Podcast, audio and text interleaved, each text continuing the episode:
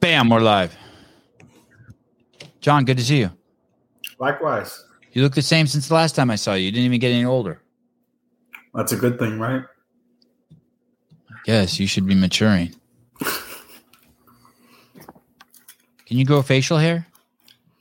I do grow facial hair, but it doesn't grow in like Brian's, so I shave every 2 weeks. What's the weather like? What are you guys doing for weather there? Is Chicago getting destroyed? No, it's sunny and 30 degrees. It's beautiful. Wow. How about you? Where are you, John? I'm in Houston.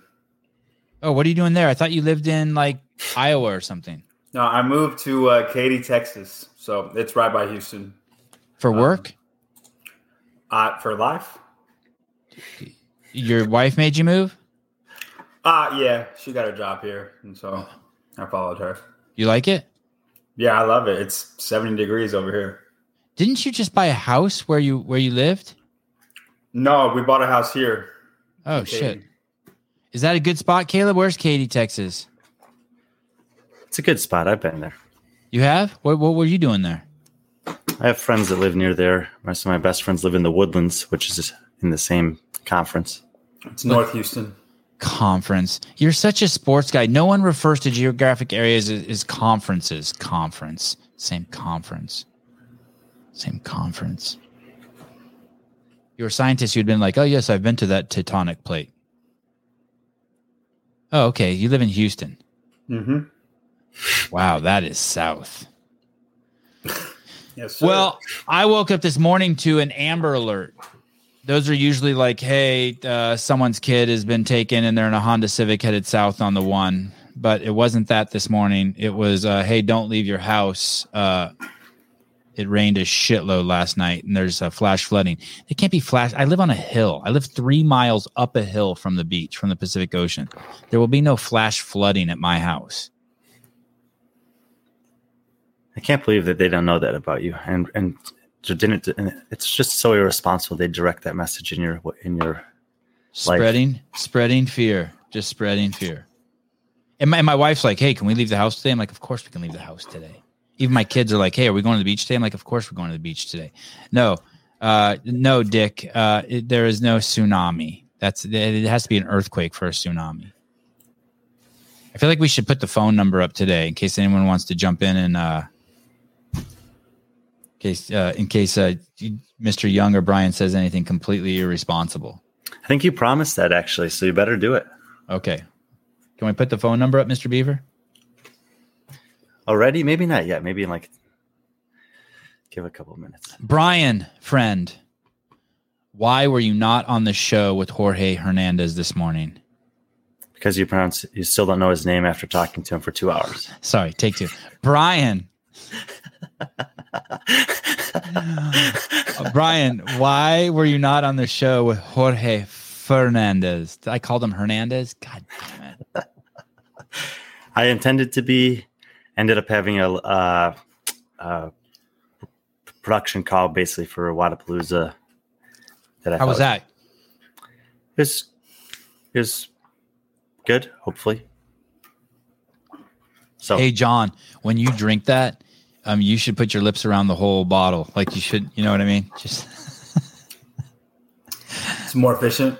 Yeah, it's totally more efficient. That's the way all the cool kids are doing it. I want to ask you guys a serious question here. A little off topic, but on topic. We'll start with an op-ed shit before we go into sort of the picks. Those are also op-ed. Right. Yeah, okay, good point. I'm becoming irritated by the fact that there's $75,000 on the line for the women's and that the best competitor there is a 16th place finisher at the CrossFit Games 17th. outside of Emily Rolfe, who had to pull out of the games, who I do think has a good chance of winning this. I mean, she is a straight, legit savage, but what the hell is going on? And I even want to throw this down to the masters, and maybe I'm wrong. Maybe there are masters women's competing, but can't the champ of the 35 to 39-year-old division at the CrossFit Games, female, come over here and win this? I've already talked about this a little. John, you want to weigh in? You have? And Amelia is competing in the team division elite. Amelia, I don't mean to pick on you, Amelia, because I don't know you particularly as a complainer, but I feel like the Masters are some whiny little bitches, and they're always complaining there's not enough competitions, there's not enough money. Come over and get this shit. Go ahead, John. Yeah, no, I agree. I mean, I think Amelia would be very competitive in the individual for Wadapalooza. I don't think she would win, but she would be. $10,000, John. Fourth place is $10,000. Yeah, no, she'd make more money than she did at Masters, probably, right? What did they pay Masters winner for 35, 39? I think that's up to maybe 15 or something. At the games? I mean, $10,000, you could get new tires on my Sienna. You get new tires on my Sienna. Go ahead, John. Yeah, I don't see why they don't do it. It frustrates me too. It's more frustrating because the men's side is so stacked. If it was the same, it'd be like, this is what the competition is, but it's like all the men have agreed that all the best guys are going to do it, and all the women agreed that none of them are going to. It's odd. Maybe Brian knows more, but like, is that not what it seems like? It's very odd. Okay, let's pick on Emma McQuaid for a second. Didn't she win this last year? She did. Yeah. Why isn't Emma coming here to defend her title and get her money? Maybe I'm stupid. Maybe Emma's making $3 million a year from Noble, and they're just laughing like this guy doesn't know shit. Well, that's what we don't know, and I've talked about this before. I mean, and I know in the disc golf world, for example, which I've often drawn parallels between CrossFit to, because especially in the financial realm, there's not a lot of money available in disc golf for winning competitions, but there's becoming more and more opportunity for disc golfers at the top to make money through YouTube channels, sponsorships, endorsements, partnerships, brands, etc. But those are public, like. I've mentioned it before. Paul Macbeth last year, who's a six-time world champion, signed a $10 million, 10-year contract with Discraft, one of the providers. Are you kidding me? But no, I've never seen anything that says Matt Fraser signed a contract with Nike for X money. I have no idea what Matt Fraser or Tia Clair Toomey or Justin Medeiros or Katrin Davidsdottir or Annie Thorisdottir makes with any one of their sponsors anywhere. So that is information that we don't have. I know there are people that I know who have that information, but I don't have that information. And so I can't really assess their financial decision-making based on that. What I also know about disc golf is those guys are still showing up and competing. And I think that part of their contracts say that you have to show up and compete a certain amount of times. We're paying for you to be out there throwing our discs so that other people want to throw our discs. And if you're Noble, Tier, whomever that's sponsoring these athletes, hand grip companies, belt companies, whatever, you could have some exposure at the Instagram social media level. I'm lifting with my Pixel belt. I'm doing my Bear Complex grips, and you can have these posts, whatever. But going out there and putting the product on display at a competition, I would think would be part of the deal. So maybe they've already met the prerequisite for the number of times they have to compete in a year, and then that's not a factor either. But I just can't. I mean. And so all of these people are competing this weekend. Emma McQuaid is competing on a team of 3. Amelia Lepinen, who won the Masters division and qualified for the games the year before, is competing on a team. But even if you win the team competition, it's $30,000 for first place. That's split 3 ways is $10,000, assuming that you're not giving any of that money to anyone else. Maybe it's, I don't know how those things work. Coaches, sponsors, whatever. So if you win first, then your share of that is equivalent to taking 4th in the individual division. And I think it's way harder to win the team competition than it is to take 4th in the individual for the women. And I don't want to take anything away from Wadapalooza, by the way. This is going to be, without a doubt, no questions asked, the greatest team event in the history of the sport. Sport's been around, I don't know, let's say since 2007, when the first CrossFit Games were 2022. 15, 16 years in, this may actually finally put teams on the map. This is going to be amazing. I give Wadapalooza a lot of credit for it, for seducing those guys down there, but also the way they organized it by making it days 3 and 4, and then also by making it, same-sex teams of 3. Everything that they've done has made, and the media coverage that they're going to get on the event, everything has they take a lot of credit for making this the premier team event in the history of the sport. Agree or disagree, Mr. Young? Oh, I agree completely. And the way they set it up, like the games can't do this. Like we get to see truly the fittest in the world on a team, and the teams go together, and they're all the fittest people in the world. It's not just Rich, who could compete in individual, and then everybody else, which is what the games is in a way. I know Annie had a team together this year, but usually there's two teams that are competitive, and then it's just kind of everybody who couldn't make the games. I know that sounds bad. The games team event is just basically, we've just viewed it for the last 10 years as where you go to test Rich out. There's Rich and then the guys who are testing his fitness. Yeah, exactly. And like, this is the first time, I mean, we get to see Jeff Adler, Brent Fikowski, and Patrick Vellner against Noah Chandler and Travis. Like, it's going to, and we see that on the women's side too. Laura, Jamie, and Gabby are on a team, right? Like, just to see them go against freaking Katrin, Annie, and Mal, that's going to be awesome. But I do think, like, they're missing, I think Laura and Mal and Haley are, like, missing a huge opportunity to, like, if any of them did individual and won, it kind of, like, puts a stamp on, this is going to be my year. And, like, you can make so much money just off of Instagram, off of winning Wadapalooza, because Tia's out. You can make a stamp on individual, any of those girls, if they were to do it, if they ran away with it and won it, and none of them are taking that. I just noticed this comment from Barbell Spin here about the order of operations, so, and that the teams are going second, so that would be kind of the premier competition for the weekend. We spoke with Vellner yesterday, and he explained that, you know, he communicated to them, I won't do the individual competition if I have to do the team first, but if I do the individual first, I'll be willing to do the team. And I think a lot of athletes had that sentiment, so that may have been one of the deciding factors. It is noteworthy that it is being billed as the premier competition. I think there is more excitement in general for the teams and the individuals as a whole, but the prize money is still significantly less. If you win it there, you're taking $10,000 a piece as opposed to taking $75,000 if you win that. So I'll be curious to see if they roll this format back next year, if they also have a shift in the allocation of the prize money. But Brian, wow, I didn't even think of that. Sorry, go ahead, John. Do you think, though, like, for this year, it's kind of a trial run, and if it's super successful, that would make money in the long term? So the second time around, they could have 60,000 versus 30,000, and it continued to feed the chain, because everybody wants to see the best go at it. The first time around, there's just not enough money to make it. You know what I mean? This is. I think that's what Brian's saying. Like, if this is successful, they might take away some of the money from the individual next year. No, I'm saying just more money in total. Oh, well, more money is always the problem, right? These guys are already on the team paying $430 a pop to register. $430 a pop. I'm not against that, by the way. It's per individual, so that's over $1,200 per team. Yeah, I don't think that's too much, though. Don't get me wrong. I'm not slamming it, but it is real money, and it means you have to be serious. If you're serious, it's for serious competition. But you do get to compete, like with what you said. You get to go against Fikowski, Vellner, and Adler. This could be just like a once in a lifetime chance for people. So.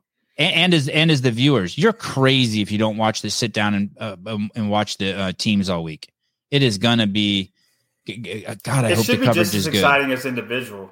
Yes, and yet, I can't believe I'm agreeing with you when you say that. I cannot believe I'm agreeing with you.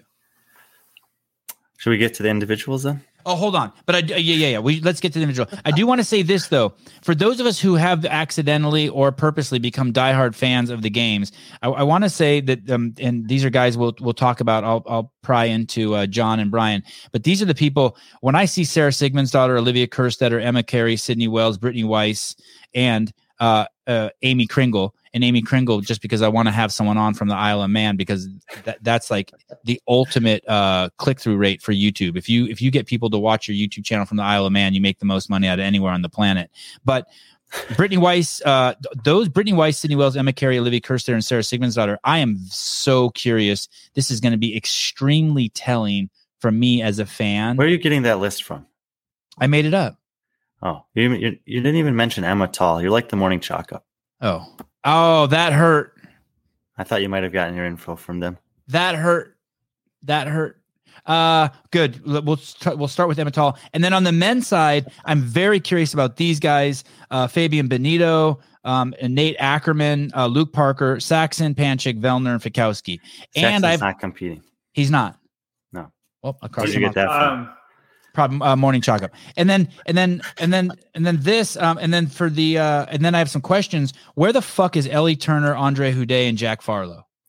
So, okay. Where the fuck are they? I am a fan of the sport, and I want to see you guys compete at Wadapalooza, individual. I should say this to be fair. Even the rankings that I put out yesterday, the predictions I put out yesterday are also inaccurate. There's just, in terms of the list of athletes on there, there's someone that's listed that's not on there. The rosters are constantly changing, and it's very difficult to keep up. All of us are trying to do our best, so. By the way, I like that. I like that. Let's talk about these three people, though, really quick that aren't competing that I want there. It may make me happy. Why not Ellie Turner? She can come there and get that money.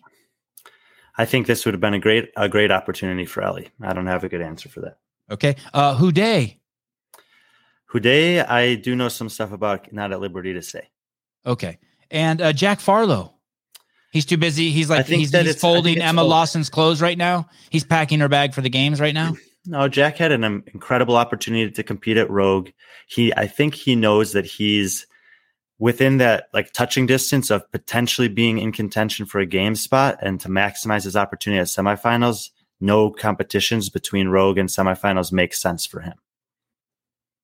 Okay. So you think Olivia is just taking the opposite route then? Because I would put her in the same category. Kerstetter? Yeah. Yeah, I think she's is choosing to compete. I mean, she's in a different category than Jack because she always has an out to compete in the teenage division.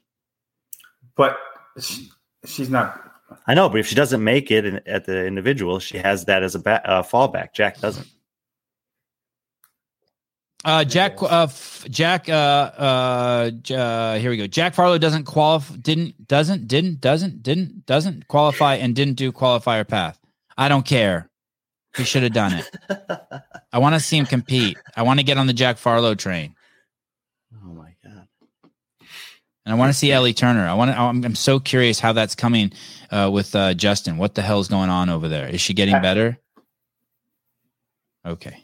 I kept calling him Jack Farlow for the first 3 days. It's the last day they said Jack Farlow, the announcers. At the games?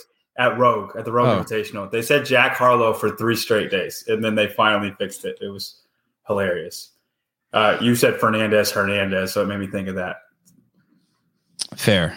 I'll give him a pass only because I screwed up. One of Olivia's weaknesses is elite comp experience. Could say the same for Farlow as well, though.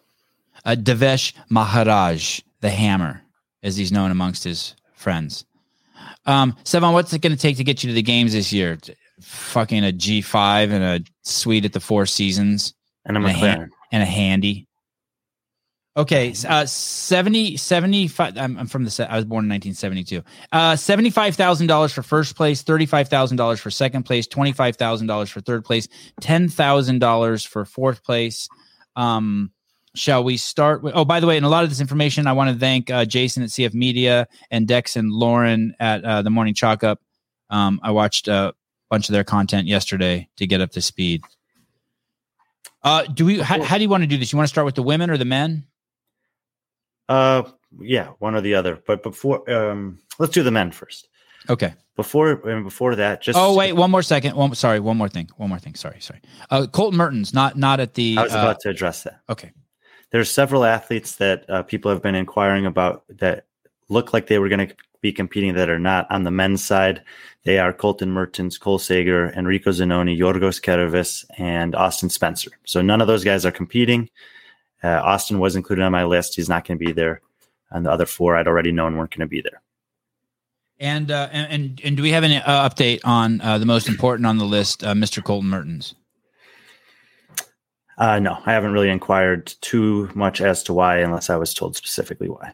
Okay. We'll have to reach out to him. Hello, Gabe, Paper Street Coffee.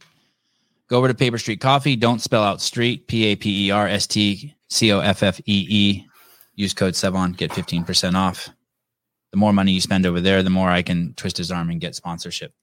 Hey, Sevan, do you think you can get Colton to live stream doing the squats and rings workout simultaneously while they're doing it at Wadapalooza? I do. Because I think he would win that workout if he did it. Is that true, Brian? I don't think you would win it. Okay. It'd be a fun show. Did you say, another interesting character we have is Rebecca Fuselier competing individual? She is. yeah, so excited to see her. For those of you who don't know, remember who Rebecca Fuseli is, she was on the show, amazing guest, and she was the last finisher at the Capitol event at the 2022 CrossFit Games, where a lot of those iconic pictures that will probably last forever, where the entire crowd has swarmed her, like the Tour de France style, and she's just warring, and she's a tiny little girl, so she's going to be out there with the big girls. Any chance she'll be in the top 10 individual? We'll get to that. Okay. All right. She's from Texas. Okay. Maybe like a people's champ. Rebecca could be like a people's champ, right? Even if she never wins the games, as long as she keeps going to the games, she could really develop quite a huge fan base. Who would you say the people's champ is now? Valor? Martins. Is there one for the women's though? He's thinking hard. I don't know. I mean, no one's taken that sort of Dan Bailey, Josh Bridges. Noah kind of was that, but then he got too big. You know what I mean? I'm just thinking on the women's side though. Like, I feel like you got to be a little small. Yeah, Olsen. I think Olsen got too big. I think that, like, to be a people's champ, that, like, one of the characteristics is like when people find you and start liking you, you're still a little, you're small time still, like more like a Colton. Martin's Nick, like Nick Matthew. Nick Matthew. Yeah, I guess Nick Matthew, like, not my favorite pick, but yeah, but more like that caliber instead of a Noah Olsen who's got a podium finish at the games. Yeah, I think the LGBT crowd could rally behind Nick Matthew. Ariel Lowen, yes. Ariel Lowen is more niche. Top 10 though, niche, because she got the mama Christian thing going. She's like Travis; they're more niche. Travis Mayer, more niche. I was gonna say fetish, but that was different podcast. Mm-hmm. Oh yeah, Sarah. That's an interesting. Then you have these weird outliers like Sarah, who has an enormous following, but basically we're starting to view her as a horse with a broken leg, and we just want to see her cross the finish line, and that's kind of what the people's champ is. It's kind of like it's terrible how accurate that is. That is one of the characteristics of the people's champ. You don't really care where they place; you just want them to finish, and so that is you want them to qualify and then just finish. Cody Anderson could have been one. Danny Spiegel. But once again, more for a niche crowd. She's not like the full-blown. But if I think about being live at a competition, then if they're doing individual athlete announcements, and like Sarah and Danny get bigger cheers than almost anyone. I mean, Sarah gets as big a cheers. Literally. I mean, 2015 through 2018, Sarah, I think, had the biggest fan base out of all of the girls. Even longer than that, even at the sanctionals when she would go to him, I mean, it was insane. They'd announce her, and it was louder than Tia even. And I heard it was like that at the games with Danielle Brandon, but once again, she probably is leaving sort of the people's champ. Since she took fourth at the game, she's sort of leaving that people's champ. There's a little bit of a pity party for the people's champ. It's like, they can't win, so everyone rallies behind them. Like a Muggsy Bogues or a Spud Webb, like a guy who's in the NBA who's 5'4". Like he got some court time and you're excited. Or like that Asian guy, Lin. Well, do you remember him? Jeremy Lin. Yeah. Insanity. Yeah. It's like, oh, look, there's an Asian guy on the court. Those are impressive callbacks, Sevan. Thank you. You a basketball fan? No. He's a sports guy. He speaks in conferences and districts instead of tectonic plates. Yeah. Where do you live, Sevan? I live in the Western Conference. Okay. Wadapalooza individual is happening on Thursday and Friday. Stay here for all your coverage. We will be digging in. We'll have cameras roaming around. Make sure you visit the Vindicate booth and the Paper Street Coffee booth. John Young, you will not be there, right? I will not, no. So hopefully John Young will make some special guest appearances on this show. Brian Friend will be on the ground there along with Matt Souza. And we turn to the women, is that what sex we're doing first? Whatever you want. Women it is. Should we start at the bottom of the list and work our way up? No, I think for time's sake, we probably can just... Well, yeah, sure. Okay, let's do it. We'll race up. Okay. David Weed, Danielle Brandon is never going to win anything. Well, she won my heart, so that's something. Won my heart. And I bought a pair of toe spacers. Now, before we get going, Brian does know the events, and I don't know the events. So there's a little bit of a caveat there. Have the events not been announced? Some of them have. Some of them have. I also want to mention this. I'm probably going to say this wrong. Brian will correct me. There will be cuts after the fifth event, and there are 8 events total. So that's something to keep in mind. That I fucked that all up. I blame Lauren. I blame Lauren from the morning chalk up. Okay. Okay. Well, I mean, I don't know how else to say this. There's a lot of inaccurate information that's being put out there.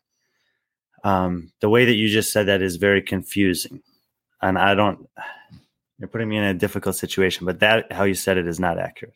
Okay. But you can't reveal more or else you'll have your media credentials. You get slapped around. Like you got fired at the games that one year for pointing your camera at the Masters. Also your fault. Fair. There will be cuts before the last time the athletes take the competition floor. And they're taking the competition floor 6 times. But there are 8 events. That means the last event is going to be a 2-event thing. Or 3. Doesn't necessarily mean either of those things. But that's what it is. Too harsh, Judy. Too harsh. Not like CNN. Patrick Clark, he will be probably hand in hand. He'll be the guy holding hands with Brian at the event. No, you won't be able to ever find us in the same place because we'll be dividing and conquering, Sevan. A lot of inaccuracies. Patrick agrees with you. How often do you talk to Patrick Clark on the phone? More than you. All right. More than you talk to him more than me, or you talk to him more than I talk to him? I don't think you ever talk to him. I talk to him more often than I talk to you. Okay. But he's not in my favorites like you are. Good. I asked Brian to put me in his favorites because it always goes to voice message if you're not. Don't get Brian into trouble. We need him. Okay, fine. Heidi will also be there working with the Sevan podcast. Thank you. Okay, so the women's competition, 38 competitors, did I see? That's currently, I believe that's the correct number, yes. Could people still get in? Every time I say Ellie should be there, someone's like, but she didn't qualify. But Wadapalooza has the right to just invite her, right? Or if she's there and she just... Ellie Turner? Yeah. My understanding is that she could just show up on Wednesday and say, I want to compete, and they'd give her a spot. Because of her placement at the games? They've done that in the past. And yes, if you were competing, or if you qualified for the 2022 CrossFit Games, then you get a direct invite to Wadapalooza.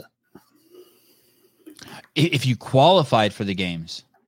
Yeah, any of the women that qualified for the games have an invite, a standing invite to Wadapalooza. I mentioned it before. In 2018, the day before the competition began, Katrin Davidsdottir told Wadapalooza she wanted to compete. They announced her that night as competing. She showed up and competed and won the competition. That's an easy payday for Ellie, then. She should do that. What a badass. Good job, Katrin.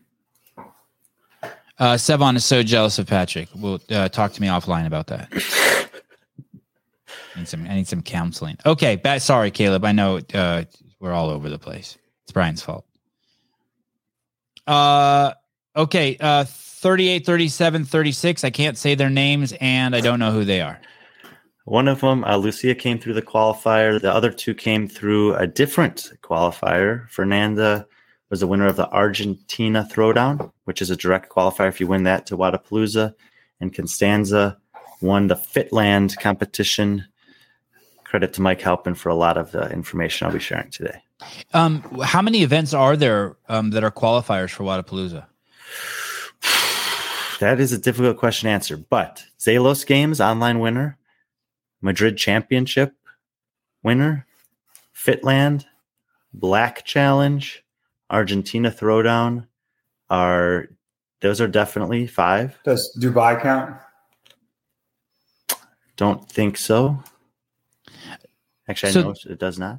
So that's pretty cool. That's a lot of collaboration between the events because they're not necessarily affiliated with these events at all, right? No, I think that this is a majority of those. So Madrid's obviously in Europe, and it's Loud and Live has an affiliation with them. A lot of the other ones are South America or Central America, which is part of the world that I know Loud and Live in general and Loud and Live Sport also are trying to help, build up as part of their within the fitness world. I'm going to suggest that the where's that Black Challenge event? Where's that out of? Not sure. I'm going to recommend that they have an off-season event and they call it the White Challenge. I think it's in Mexico, actually. All right. Yeah, I think it is in Mexico City.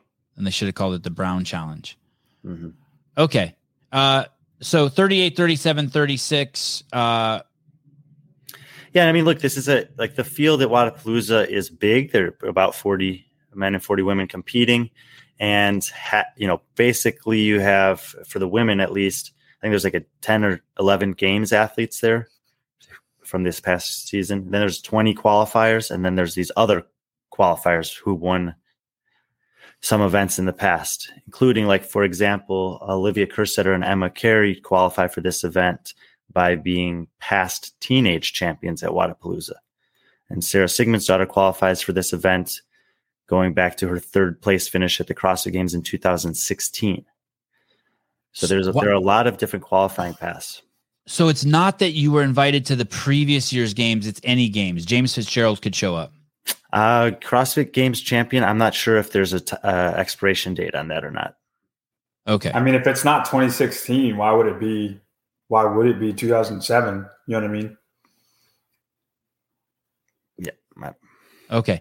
Brian, as we go down this list, since I don't know some of these names are at the bottom, tell me if there's any, or tell me the first one that you see that actually has a chance of going to the CrossFit Games, has a chance, not has been, but has a chance as an individual. Okay. Let's go. Uh, 35, Becca Merritt, Madeline Helms, Lexi Neely. 32, Cecilia Ramirez. What's the ratio here of foreigners to Americans? For the women? Know? Yeah. Let's see if Halpin I apologize for calling you foreigners. I should just say Americans to non-Americans. Maybe Halpin can get that quickly. Half for and us. Half? I think that Alexia Williams is the first person on this list going up that has an outside chance to make it to the CrossFit Games. She's from Argentina, and she's recently moved to Spain, where she's training with the Training Culture team. I've had a chance to talk to some of those guys about her, and they think that she has a bright future. Of course, the path to qualification is generally, easy. There's less spots, but it's also generally a little bit lower level of competition in South America than, Europe or North America. So she might be a young athlete from Argentina to keep an eye on. And you called her camp the Training Culture camp? The Training Culture in Spain, yeah, is where most of the top Spanish athletes are training, and she has moved over there to train with them recently, is my understanding. Does she train with? Are there any Games athletes in that cohort team? Mr. Week, Alex Anagasti, Pablo Cazalis, and their team. Anyola Kai is over there now. Fabian Benito's over there now. I can't remember which ones have gone there. They're both competing. Oyana Moya, I think, is there. I'm not sure about Elena Caratala. Okay. And is there a CrossFit gym over there that they're training out of? Yeah. Do you know the name of it? Not 100% sure. Okay. All right. Feel free to interject anything as I'm going to roll through these names pretty quickly until I see someone that I recognize. The show is 100% biased. Number 30. CeCe Cronin. By the way, Brian, CeCe Cronin's competed at the Games on a team. She used to be called CeCe Piper. Before getting married, she was with the Ohio Brutes. Or have any of these women below also going team that you've seen who are gone individual so far? I'll let you know when we get to those. Okay, good. Thank you. Gracie, but again, the individual competition's first, so that won't have too big of a bearing. Like it'll affect them more for the team competition than the individual. Okay. I asked this question to Patrick and Travis. I don't feel like I got a straight answer. You were on the show. Do you think that these 4 days are tantamount to the CrossFit Games or harder maybe if you're doing both events? Not harder. Seeing all the programming, if you're doing both, I do think that you're going to be feeling it. I mean, volume-wise, I would say comparable. They're almost the same events, though, aren't they not? No, they've actually kind of been intentional about trying to avoid redundancy as much as possible in the individual and team programming. There's some things that are hard to avoid. But when you see the full picture, you'll see they did a pretty good job with that. Is John Young going to talk today? Get in there, but no, he's not. He's just stop cheering John on. Oh, don't worry. Once we get to about 20 down, John's going to have a lot of things there. To say. Gracie Strachan, Elizabeth Wishart, Valentina Magalotti, Italian. Yeah, she competed in Dubai also. How'd she do? Not great. So these people are. Why do you think these people are coming over here to do this event? To get competition experience, they have good sponsors. It's not cheap. No. For she was 17th, by the way. No, it's really. I mean, look, to be able to qualify for and compete in the elite division at Wadapalooza is an incredible accomplishment. Every single one of these men and women is a beast and a savage and would destroy you at your gym. But you're talking about one of the best competitions in the world. And I mean, there's some absolute savages that don't make it that are competing in the RX division. We've talked about that in the past. You know, 2 years ago, Guimayeros and Sydney McAlishan were the winners at Wadapalooza of the second division. All right. Wow. Not elite. Wow. Yeah. That's how Hopper and Mertens were also in that division, the RX division that year. That was just 2 years ago. That was 2020. Yeah. Hopper, Mertens, Guy, and Sydney. I think I have it that year. Well, the top five in the men's division that year. In the RX, Riley Good. Riley made it in the elite division the next year. Adam DeYoung, Andrew Hiller. Do you know him? And Nick Anapolsky. And then Nick Anapolsky was like 20th worldwide in the Open this year.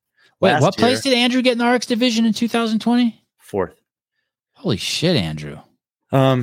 Damian Martinez was in that competition. He got 13th. And Nick Matthew was in that competition. He got 14th. Benoit Boulanger, who competed elite last year in Wadapalooza, got 16th. I mean, it's really difficult. And if you look at last year, Enrico Zanoni took second. He ended up making it to the games.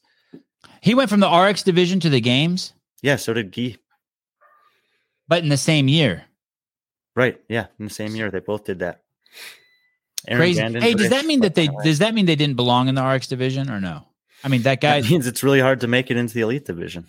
So gotcha. That's what I'm saying. Even though these people are low down on this list and we're not going to talk about them in too much detail, it's an incredible accomplishment to make it. And for someone like Magalotti, who qualified for both Dubai and Wadapalooza, even though you might say to most people, I don't know if it's the best decision to compete in both. It's like you might not get the chance to compete in one or the other again. So maybe you should take it. Matt Poulin, intermediate in 2019. Is that the level below RX? Mm-hmm. Yeah, and he got 6th or 7th in the semifinal this last year. Crazy. Okay. Let's keep going. I think we were at Nicole Burke, 26th.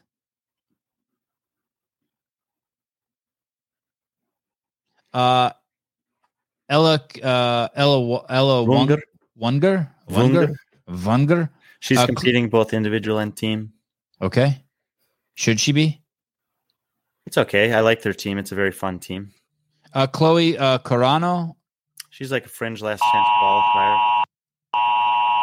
Tsunami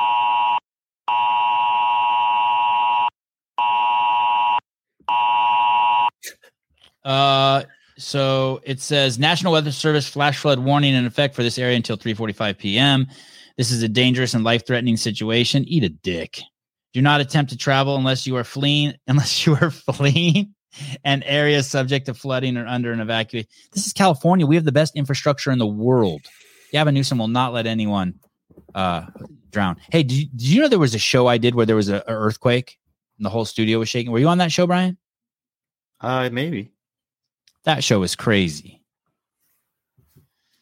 Well, that's just annoying on the podcast as it would be on my phone. Yeah. We can't have flash. Oh, we could have mudslides. Yeah, that's true. But not at. We're definitely going to the skate park today. 100%. Okay. Mirakim Couvret, I think. She's a Canadian. Pretty good barbell cycling gymnastics athlete. And then here we go. Brittany Weiss. Mm-hmm. She was on the podium last year at the CrossFit Games, third place for the team division with CrossFit Invictus. Yeah, and Mr. Fernandez. And Jorge's pretty worked up that they're going to take first place this year. Well, I don't know. Like we've mentioned, there's a lot of things developing in the team landscape. They will, if they run that team back, will be a contender to possibly win, but it will not be an easy road. And so this is a good look at her to see where she's at. And I'm guessing eventually, like Jorge, like Devin Kim, she has individual aspirations. Maybe. I don't think she would have as good of a chance as those two if she went the individual route, but she definitely could make a semifinal. She's the weak link on the team? They all have kind of different skill sets, which is nice, and none of them are really that bad. They're all good enough to make the semifinals. Bailey Walker judges athletes the same way I do. I hope so. She's cute. Yep. Well, me too. Sydney Wells. So when did Sydney Wells pop on the scene? This is Brooke Wells' twin sister. Basically, the first year of semifinals. Which was what? West Coast Classic 2021. Oh, so she very new. Yeah. She might have done an off-season competition like a Wadapalooza or something before that, but that was the first time that most of us got a chance to see her. Is she progressing? Is this an important showing for her? John? I mean, she is. Every competition she's been to, she did better in the semifinal last year than she did the year previous. And I honestly think she'll continue to get better because we saw what her twin is like. Whatever her capability is what Brooke Wells is. And Brooke Wells would win this competition if she was in it. I'm not saying Sydney's going to win this competition, but that's her peak output. It can be what Brooke Wells is. And she just hasn't reached her potential yet. But I think she, will if she keeps after it. I see no reason why she can't be as good as Brooke, if not close, just because they're genetically identical. It's just like Saxon and Spencer aren't far off from each other. One's better, but they're still close. She's a better athlete than Brooke. What's that mean? Like in college? He only says that because she didn't drop out of track and Brooke did. Brooke dropped out of track and did CrossFit in college, and Sydney stayed in college all 4 years. And tore shit up. 400 meters. How was she as a 400-meter sprinter? She did good? I'm not sure. I think she was at Arkansas. Do you know, Brian, off the top of your head? Not really. But yeah, I mean, look, Sevan, this is obviously, we've talked about brothers in the sport having success over time, but they have different levels of success. Alex Anderson did better than his brothers at the games, and will Sydney ever match Brooke's success? I don't think so, just because she's getting into it later. So she's going to be naturally older. She needs to get top end strength and upper body pulling. Those two things need to come along quite a bit. She has incredible grit, work ethic, tenacity, aerobic capacity is pretty good. Some of her gymnastics is good. Her barbell cycling is good. But then there's also just this, like, can you put it together when it counts the most? And that's what we've not seen her do for a complete competition yet. So we get another chance to see her here, which is exciting. Has anyone ever talked to her? Has she done an interview? Like, does she have I've reached out to her a bunch. Does she have, and I'd love to have her on the show. Does she have, podium aspirations as a CrossFit Games athlete? I'm going to have to just assume yes. I mean, no one knows. No one's talked to her. Have you guys ever seen her? Have you ever seen her interviewed? Have you guys ever seen a podcast with her on it? Mm-mm. Okay. Patrick Clark says, did you interview her, Patrick? Is that what Patrick is saying? She was on Clydesdale. She was. Oh, okay. I got to watch that. It's everyone. Yeah, they do. Episode 160. When was that? Go scroll down a little bit. I want to see what year that was. A year ago. Okay. Put that on the list of things to watch. So, Scott Schweitzer, I had her on. I did not have her on. I have not had a Wells on. Interviewed her many times during the behind the scenes. Brooke, you should come on too. You would have fun. I promise you. Okay. Sydney Wells, John, is that too low for her? Is this going to be, is she getting better faster than Brian's acknowledging and she should really be higher? I think I have her higher. Caleb, do you have my rankings at all? I'm not sure where I put. I think I put her like 15th or something. Oh, this is going to be a problem going back and forth. Yeah, I have her 15th. Okay. So yes, in my opinion, Brian has her low. Okay, so you have her 6 places higher. Oh, and you have Fuselier at 19. Scroll down so I can see like 20 through 25 on this list.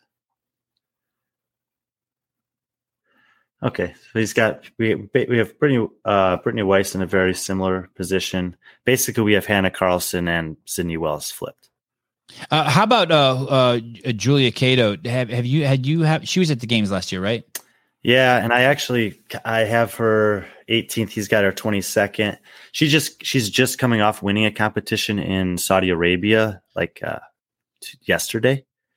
So that's gonna be a big trip. I probably would have put her a little lower if I had remembered that she was doing that competition, and she won a decent amount of money there. So congratulations to her.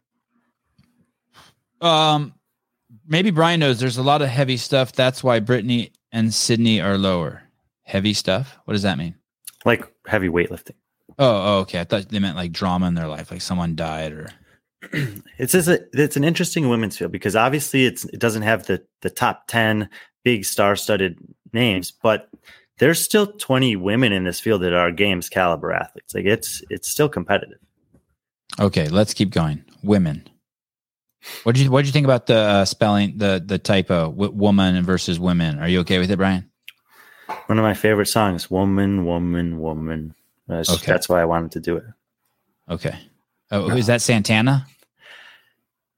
I the guy who does the graphics for me, I know that he takes some heat sometimes when he makes those mistakes, but especially when you see the team's predictions I'm going to put out later today. I mean, that's a lot of data entry for him. Yeah, it's a big error, I guess, but I don't think so. I think is this day and age, if you got the sexes right, you're good. Just yeah. So anyway, he messaged me and sent a little joke. He goes, "I'll update it for the teams." Amy Kringle from the Isle of Man. Is she getting better? I mean, I think so. She's relatively young. She's training hard. I think she's moved to a probably a better training environment to help, challenge her more in her training day to day. Where did she go? Somewhere in the UK. I think she might be. I don't want to get it wrong, but I feel like she might be training with the team from AOD. But anyway, she's gone into an area where there's more competitive CrossFit going on, and so putting herself in that environment obviously shows that she's attempting to make that next move forward. We got to see her in Dubai, and we've talked about it with Magalotti. Like, we'll get to see her again here. It'll be a different style of testing, a different field that she's going against. She didn't do great there, 16th out of 20. I think she'll do a little better here in a bigger field. But I'd expect to have some highs and some lows still. Number 19, Rebecca Fuselier. Do you see her as never going to the games again? I think I've asked you this before. I know. And I was really curious to see where John would have her because did get a couple comments and a couple DMs where people were pissed off about how low I had her, I guess. Oh, wow. Guess you want to guess where I have her? Don't you have her 19? I have her 19th exactly. Yeah, so we have a similar kind of read on her here. And actually, we have a lot of the athletes in this similar area, just kind of, mixed around a few spots. But, yeah. The problem is she made it because of 10 legless rope climbs. I think it was a little fluky that she made it this year, but, that happens. I thought it was fluky that Colton made it 2 years ago and he made it back the next year. So I'm certainly open to being proven wrong. And if you make it 2-3 years in a row, then... Brian, tell me John, tell me the story. What's the 10 rope climb? Like, that's 10 legless rope climbs is such a biased event. Like, for that to be one of the semifinal events, like, had that been anything, it could be legless rope climbs and any other fitness thing, and she probably doesn't make it. But since that's such high upper body endurance where body weight plays such a big deal, that's why she made it through. It was because of that event alone. So, like, on just fitness, I get it. All of it's part of CrossFit, but that's like having 2 max out events for women. Like, it's even more for women than it is for men, even though Colton almost lost because of it, that event single-handedly. And there was a woman, almost in that fell out. And there was a woman in that field at the MAC. Most of the attention, Shelby Neal. Most of the attention was on Brooke Wells Rebecca Fuseli and Kelly Clark because there was 2 points separating three spots for 4th, 5th, and 6th. But Shelby Neal, who took 7th, her event finishes were 5th, 3rd, 5th, 4th, and 5th. Wow. And 30th. I think she probably 30th last on the latest rope climb event. And she probably would have had a better, like, done better at the games. She would, because she's fitter. She just can't legless rope climb as good as Rebecca. I mean, and all props to the world for Rebecca for making it through. She did what she could do, and it was awesome. But I don't think we're going to get that biased of event again because of what it does. Well, I mean, we had it 8 years previous and got it came back again. That's fair. That's fair. But if you look at Rebecca's performance, her worst event was on the lifting event. And then if you don't have the requisite strength, you get punished multiple times at the games. Where if you can't do a specific silica legless rope climb, you might get punished once, or it might get rained out and you won't get punished for it at all. Right. Instead of one modality, it's one movement. What did Rebecca finish at the games? 30th, I think. I think she barely made the cut and then stayed in 30th. That's pretty good. I mean, that's what Colton does too. Right. And it was, I mean, look, like Mikulishin, Moosebrugger, Sigurdardottir, Campos, Kate, like she finished ahead of all these. So it wasn't she made the final cut, got to do all the events, but you start looking at her at the end of her weekend, she was 36th, 38th, 39th, and then with 30 people left in the field, she was 30th, 30th, and 29th. Ooh. She got very lucky with the order of the events before cut because her best events were in the front, gymnastics-based events. And that's the problem with having cuts. We did this example with Laura Horvath and Gabby and Mal O'Brien. If you flip the order of events, Laura would have been in first place for like 6 events in a row at the start of the competition, never been worse than 4th the entire time. Because of the order that they were in, Mal was in 3rd for 3 events, and she was never worse than 2nd, I think, the entire competition. But if you flipped it around, then she would have been like 9th at some point and had to work her way back up. Laura was 16th at one point and had to work her way back up.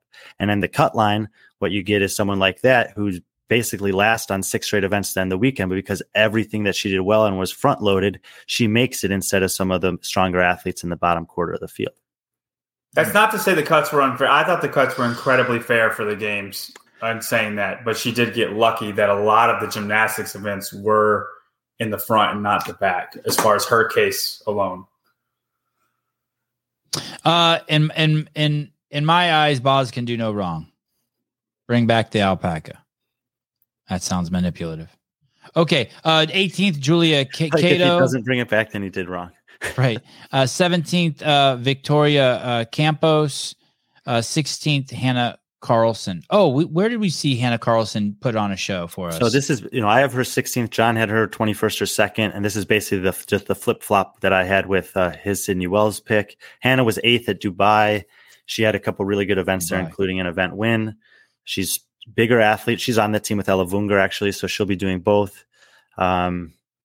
She's kind of a sneaky athlete. I think I like my pick here for her better than John, but we'll have to see. I think we're she's not that young. She's 29, but just learning a little bit more about her as an athlete in Dubai. I was pretty impressed with some of the skills that she had. She did get, I think, a little fortunate in some regards. Like the workout she won was echo bike legless rope climb, and there weren't really enough legless rope climbs to offset her echo bike performance. Then in the final, we saw her struggle with the ring muscle up. So I think high volume upper body pulling, and as is the case with a lot of the bigger women, she's 5'10". We are often challenging, but no, she's definitely got it. Like the row D ball workout? I think she can do really, really well on that, for example. So we'll see a couple highlights from Hannah probably. I just realized we don't have when will all the workouts be announced? Well, hopefully before the competition starts. Hey, can we do a programming show on Wednesday? A lot of people are asking for it. I think that would be a good idea. And then you probably have to do one. I mean, it's going to be tough for the teams, though. You could at least do the individuals on Wednesday, I think. Okay, because Thursday, Friday, Saturday, Sunday are going to be packed. I know, but if you want to do one for the team competitions, those events probably won't all be announced before individual starts, so you'd have to do it like Saturday morning or Friday night, which would be also like butt up against a recap show of the individuals. Okay, JR and Mr. Taylor Self, if you guys are listening, let's figure out what we're doing Wednesday. to talk about the programming. Can't believe I missed that. Okay. Victoria Campos. I know that name too. Who is that? Who's that? Why do I know that name? Has she been to the games? Yeah, she went this past year. She's a winner of Copa South America. Okay. Number 15. John, where'd you put Kerstetter? I think 11th. Really? Yeah, 11th. I put her one spot lower than I did at Rogue. So when I see Brian knows the workouts, and when I see Olivia Kerstetter placed at 15th, I think that a lot of people can start guessing maybe what the workout. There's some handstand push-up hard workout. What the workouts are, and some rope climbs, right? Didn't she struggle with the rope climb also at Rogue? It depends if it's our legless or not. The workouts that have been announced, we've got the rings and squats. We got ring muscle ups and back squats, front squats, overhead squats. I think she'll crush the squats, but struggle on the rings. She was last place, I think, or second to last to someone who was sick during the goblet workout at Rogue. Yep, that's true, Mike. Thank you. A really, really sprinty workout, toes to bar, hurdle, jump, shuttle run. I don't see her doing too well on that. The row, D-ball, clean, bear hug, carry. Yes, she should do well on that. The clean and jerk, she should do well. The handstand is a bit of an unknown. The swimming, wall ball, double under, I think she'll be middle of the pack. So, I think she should be slightly better than average overall in the competition, 15th.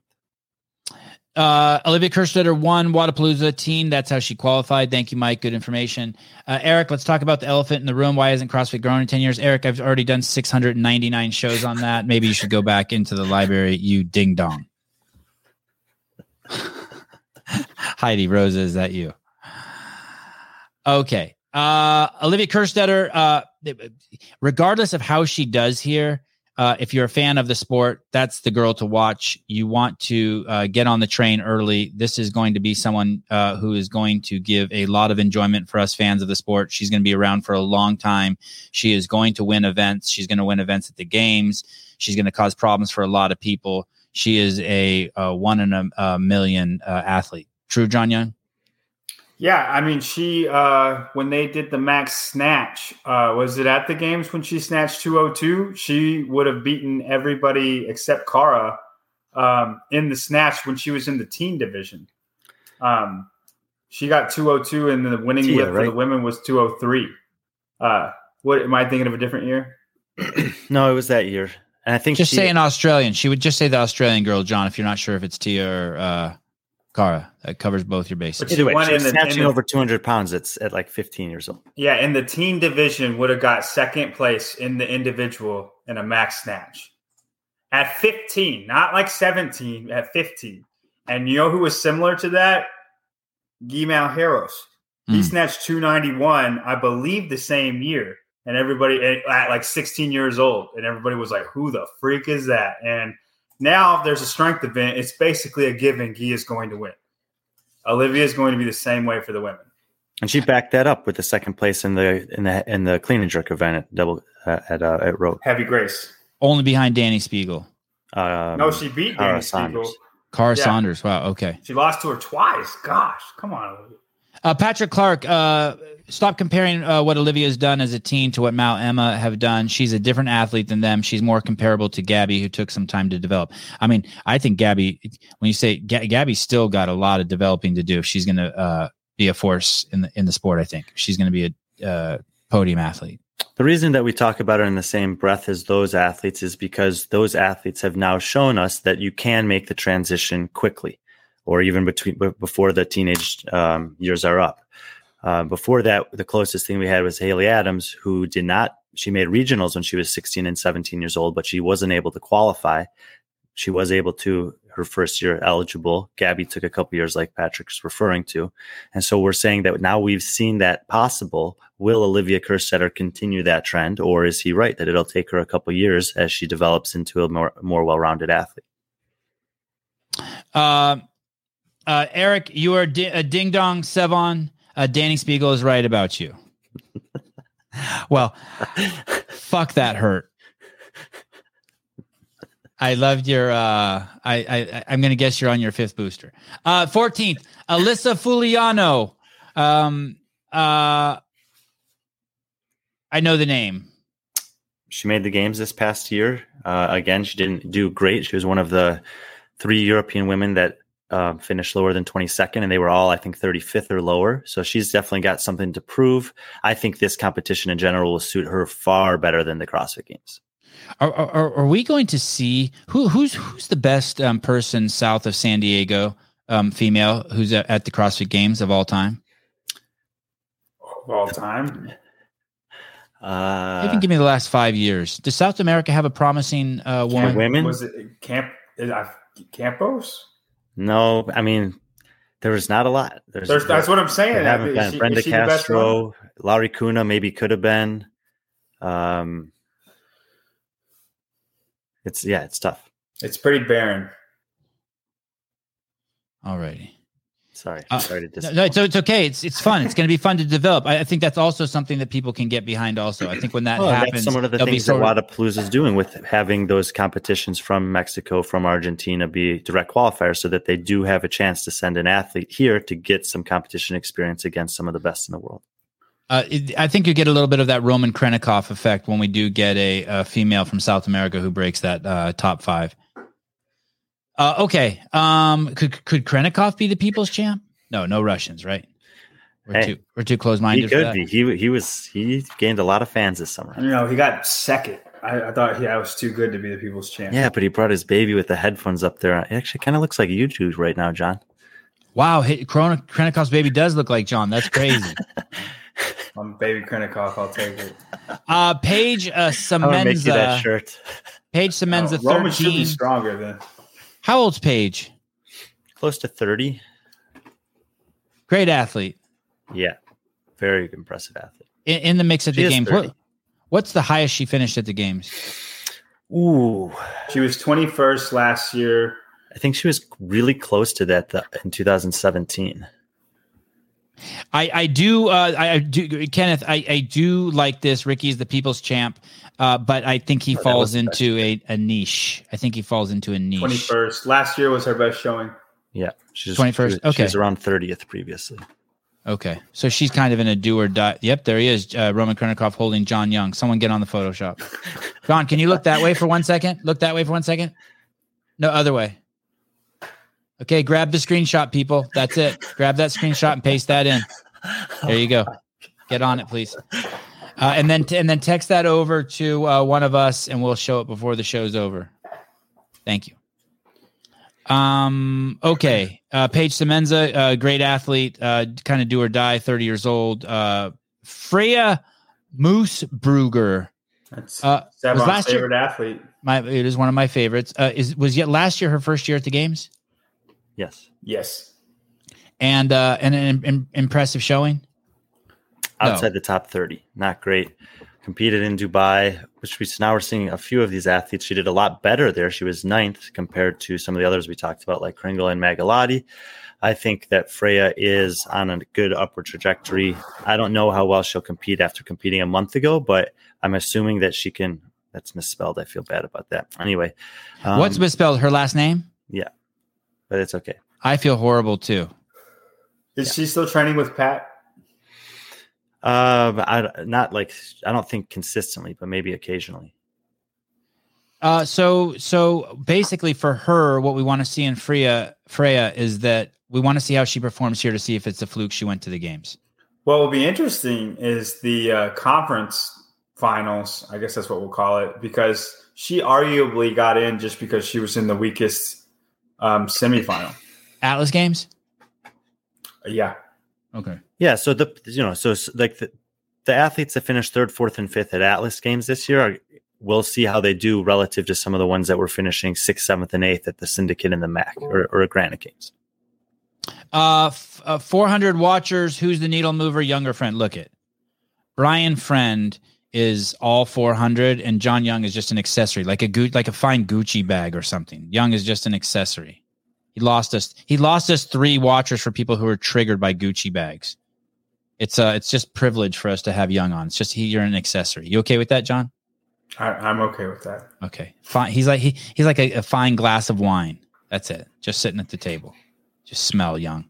Okay. Scroll down. Yeah, we're an hour into the show. We haven't even got to the top 10 women. Okay, shit, we're screwed. Elena from Spain. Yeah.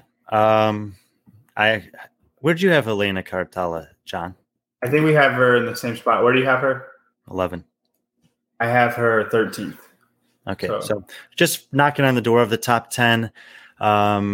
She did have a pretty good semifinal. Again, I think this is a good example of an athlete that will do better in this style of competition than at the games. I do think she'll be exposed on a couple things. I'm curious to see how she does in the swimming event. And but she can. I don't think she's going to have any top three finishes, but I think she can have some. If she's not, well, it depends on the heat sizes. I think she can have some like 5th to 8th place finishes in some of her better events, and those will be offset by a few in the 20s, maybe 1 or 2 in the 20s, and most of her finishes will be 11 through 17. Alrighty, number 10. John, here as we go through every single one in the top 10, will you also tell us who you have in those spots so that Caleb doesn't have to go back and forth? Sure. Caitlin Van Zyl. Okay. Do you just want me to say where I have her? Sure, just tell us who you have in 10th. I have Oyhanna Moya Oliver. Okay, and we saw Oyhanna, she was at Rogue, right?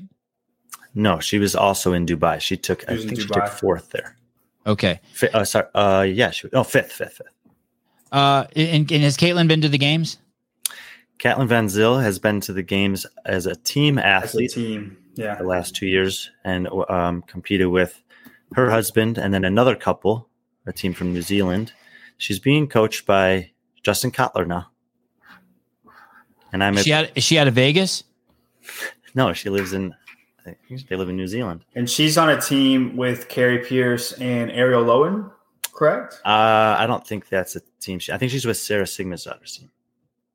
Sarah and Emily? Yeah, I think so. So, okay. Yeah, so that's right. She's on one of the teams that has a chance to podium for the team competition.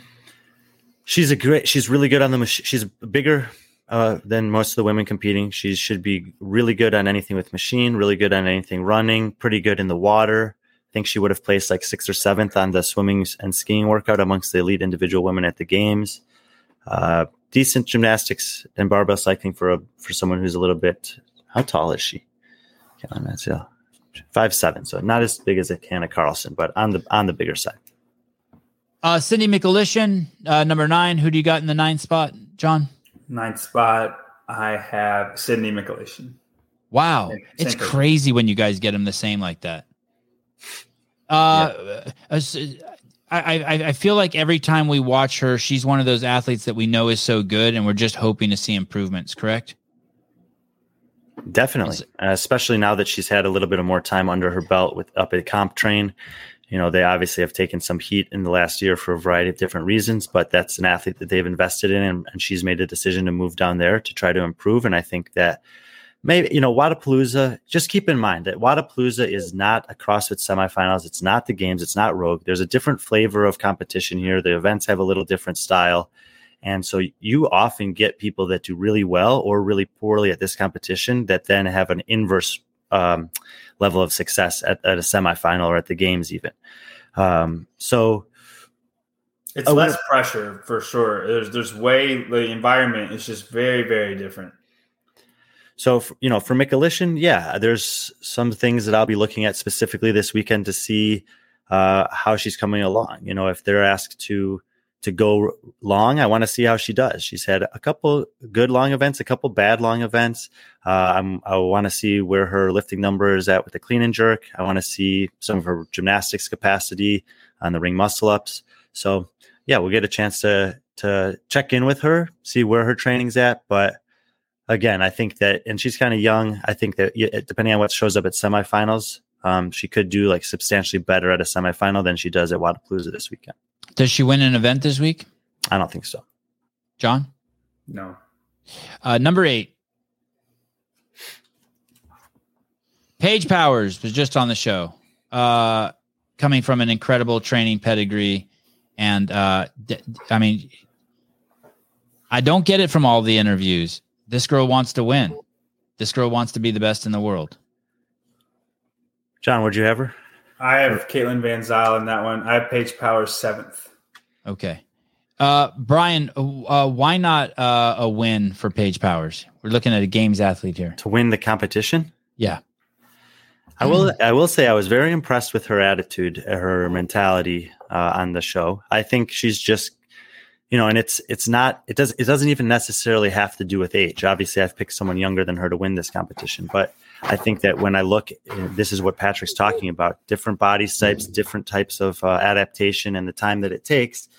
And there's some things that are just intangible. Like on paper, I could see the argument for Paige Powers to be a podium finisher in this competition, and maybe it'll happen. But when I looked at all the events and I looked at the things that she's good at, and I looked at the other athletes, I just thought that over the course of these workouts, this is where she'll end up. She is someone that could have some, one or two top three finishes though. And her team, she's going to be surrounded by her team. I mean, the people she trains with are going to be there. Yeah, mayhem. Yeah. Yeah. And so it's going to be a good environment for her. What are your thoughts about her, John? Amazing semifinal last year, struggled at the games, relatively speaking. Yeah. I don't know. She kind of is just stuck for me. Like she's, like good enough to be top 10 in Wadapalooza, but until she beats big name people, I don't think I can put her past big name people. She's kind of she's in that tier that's behind everybody that matters. I know that sounds bad, but everybody who's in contention for a podium, it's those people, and then she's in the tier right below it. And until she beats those people in a big competition like this, it's hard for me to put her past them. Does that make sense? Dustin? She was most improved last year. What are you talking about, John? Sean M. I mean, that's great, but go ahead, Brian. I mean, most improved in what regard? Again, we know that she competed at the Atlas Games and she had an incredible performance there, almost matching Emma Lawson, up a finish for finish. But there was a big drop-off in terms of talent after those two, and we saw that exposed at the CrossFit Games. So when she's put in, if she was in a different semifinal field, I can guarantee you she wasn't taking second place, probably would have been 4th through 7th at those other semifinals and may or may not have made the games in some cases. She went to the games and had a finish that was more indicative of that. I do think that she's probably had a very productive offseason. She did take that trip to Italy, but I don't think that was too big of an interruption. I'm excited that we get to see her here. I think that this is an important competition for her, regardless of how she does, just to get some competition experience, to get another checkpoint, and then to go back. Because for her, the Open and the quarterfinals will happen, and she'll just train right through those. She's going to have to be ready for semifinals, especially if she's in the East. And she's going to have to have had improved from last year's semifinals, no matter how good it looks like she did, if she wants to make it back to the games. Yeah, I don't put any stock into the Atlas Games semifinal at all. I know that sounds harsh, but the people that competed but there, fair, harsh but fair. Yeah, but we'll see how she does in the Eastern Conference Finals, because she will be against very, very good people the whole time. And if she makes it to the games in that semifinal, then she can. Sevan, did you get that? Yeah. Caleb, anytime you want, go ahead. I just want to thank, Barbell Spin has always been an amazing contributor to the show and a dear friend of the show. And now I will put him up on a higher ranking. There is, you were wondering who terrible. The needle mover is. How did you do that so fast? That's incredible. Good. Oh my God! There's John, a Roman Krennikov me popping off anytime you call me on my phone. Maybe some of his aerobic ability will rub off on me now, because I can tell you that Roman Krennikov's kid will be the strongest child the planet has ever seen. Wow! Wow! Yeah! My goodness! They just keep rolling in, man. Oh my goodness! If it means anything, you know why he's smiling? Look where Roman's hand is. That was from Travis from Vindicate. Oh man. My goodness. Well, he can't lift as much as me, so there you go. I'll let him be my father with that. Yeah, good. So good. Okay. No one is exempt from a little bit of trolling. So Paige Powers, one to watch. What? Let me ask you this about her. Can she go? Okay, do you see someday her being a top 5 games athlete? It's really, really hard. I don't think it's outside of the realm of possibility for her, but if you asked me right now, yes or no, I would say no. How old is she? She's 19. 19 or 20, yeah. Like, the problem is there's so many super good young people. You know, like, do you see her being better than Emma Carey? Do you see her being better than Haley, than Mal? Like, Laura's going to be there forever. Gabby's going to be there for a long time. Like, there's so many really good younger people in the women's division. It's just hard. Like, when you say those names, she has to jump those people to get into the top five. That's when you look at the NBA, clearly in the WNBA, clearly the NBA is better. And when you look at OnlyFans, clearly the women's division is better. When you look at CrossFit, is it also like that? Is the women's division just a better place? Like, for competition, for sport, for people like us to talk about, is the women's division more, does it have an edge on the men? Thoughts? I think CrossFit is a brighter future. A rare place where they're pretty equal. Okay. Like, when one person is dominating, the other side's always more fun to talk about. Like, when Matt Fraser was dominating and Tia and Carl were going back and forth, it's much more fun to talk about the women. Or when Sarah was really good, like, we didn't know who was going to win. It would be Sarah, it could be Katrin, it could be Annie, it could be Tia, it could be Carl. That's much more fun to talk about. And we just know Matt's going to win. And then the men's division has been like that while Tia's been kind of reigning. I know Justin's won the last two, but everybody's close enough. It's fun to debate. So, I mean, I think they're pretty equal and exciting to talk about. Just depends who's on top at the time. Fair. Number seven. I had page seven. So we had the same women 7 through 10, just in a different order. Okay. Number six. The one thing about Oyana I'll say is I wrote an article about some athletes that flew under the radar last year at Wadapalooza, and she was one that I picked. She had a wrist injury, I think, during maybe the swimming event or something, and then she had to withdraw after the Celebrate 10 event, which had a lot of handstand pushups and ring muscle-ups and overhead squats that really messed her wrist up. She was still recovering from that during semifinals, and she managed to make the last chance qualifier anyway. Now she's healthy. She took 5th place in Dubai. I think she would have taken top 10 at Wadapalooza last year if she had been able to finish the competition healthy. And so I'm picking her to be inside the top 10 this year. I also think she's a danger to take a game spot out of Europe next season. Wow. Okay. She's part of that Training Culture team in Spain. That's a huge statement. Okay. Number six, Alan Kesterbaum. Hiller can't win the gauntlet. He can do really well in it, but can't win. Okay.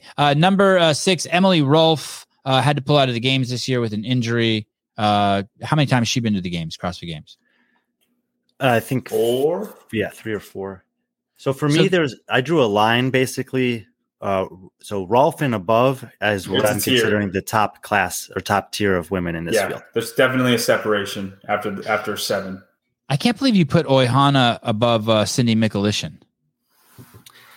Well, you know how I feel about the strength of the European women relative to North American women. I think that they're on par or above, even though they're still getting half. Well, we'll see, but they're guaranteed half the number of spots.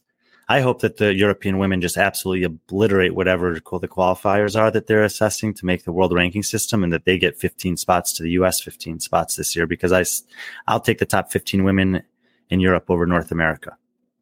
Fair. Okay. Yeah. Consistent. Okay. Emily Rolfe. Let's go to number 5. Where'd you have Rolfe? I have Rolfe 5th, Emma Tall 6th. Okay. Andrea Nissler. I don't know if this is true or not, but this is where we disagree a lot.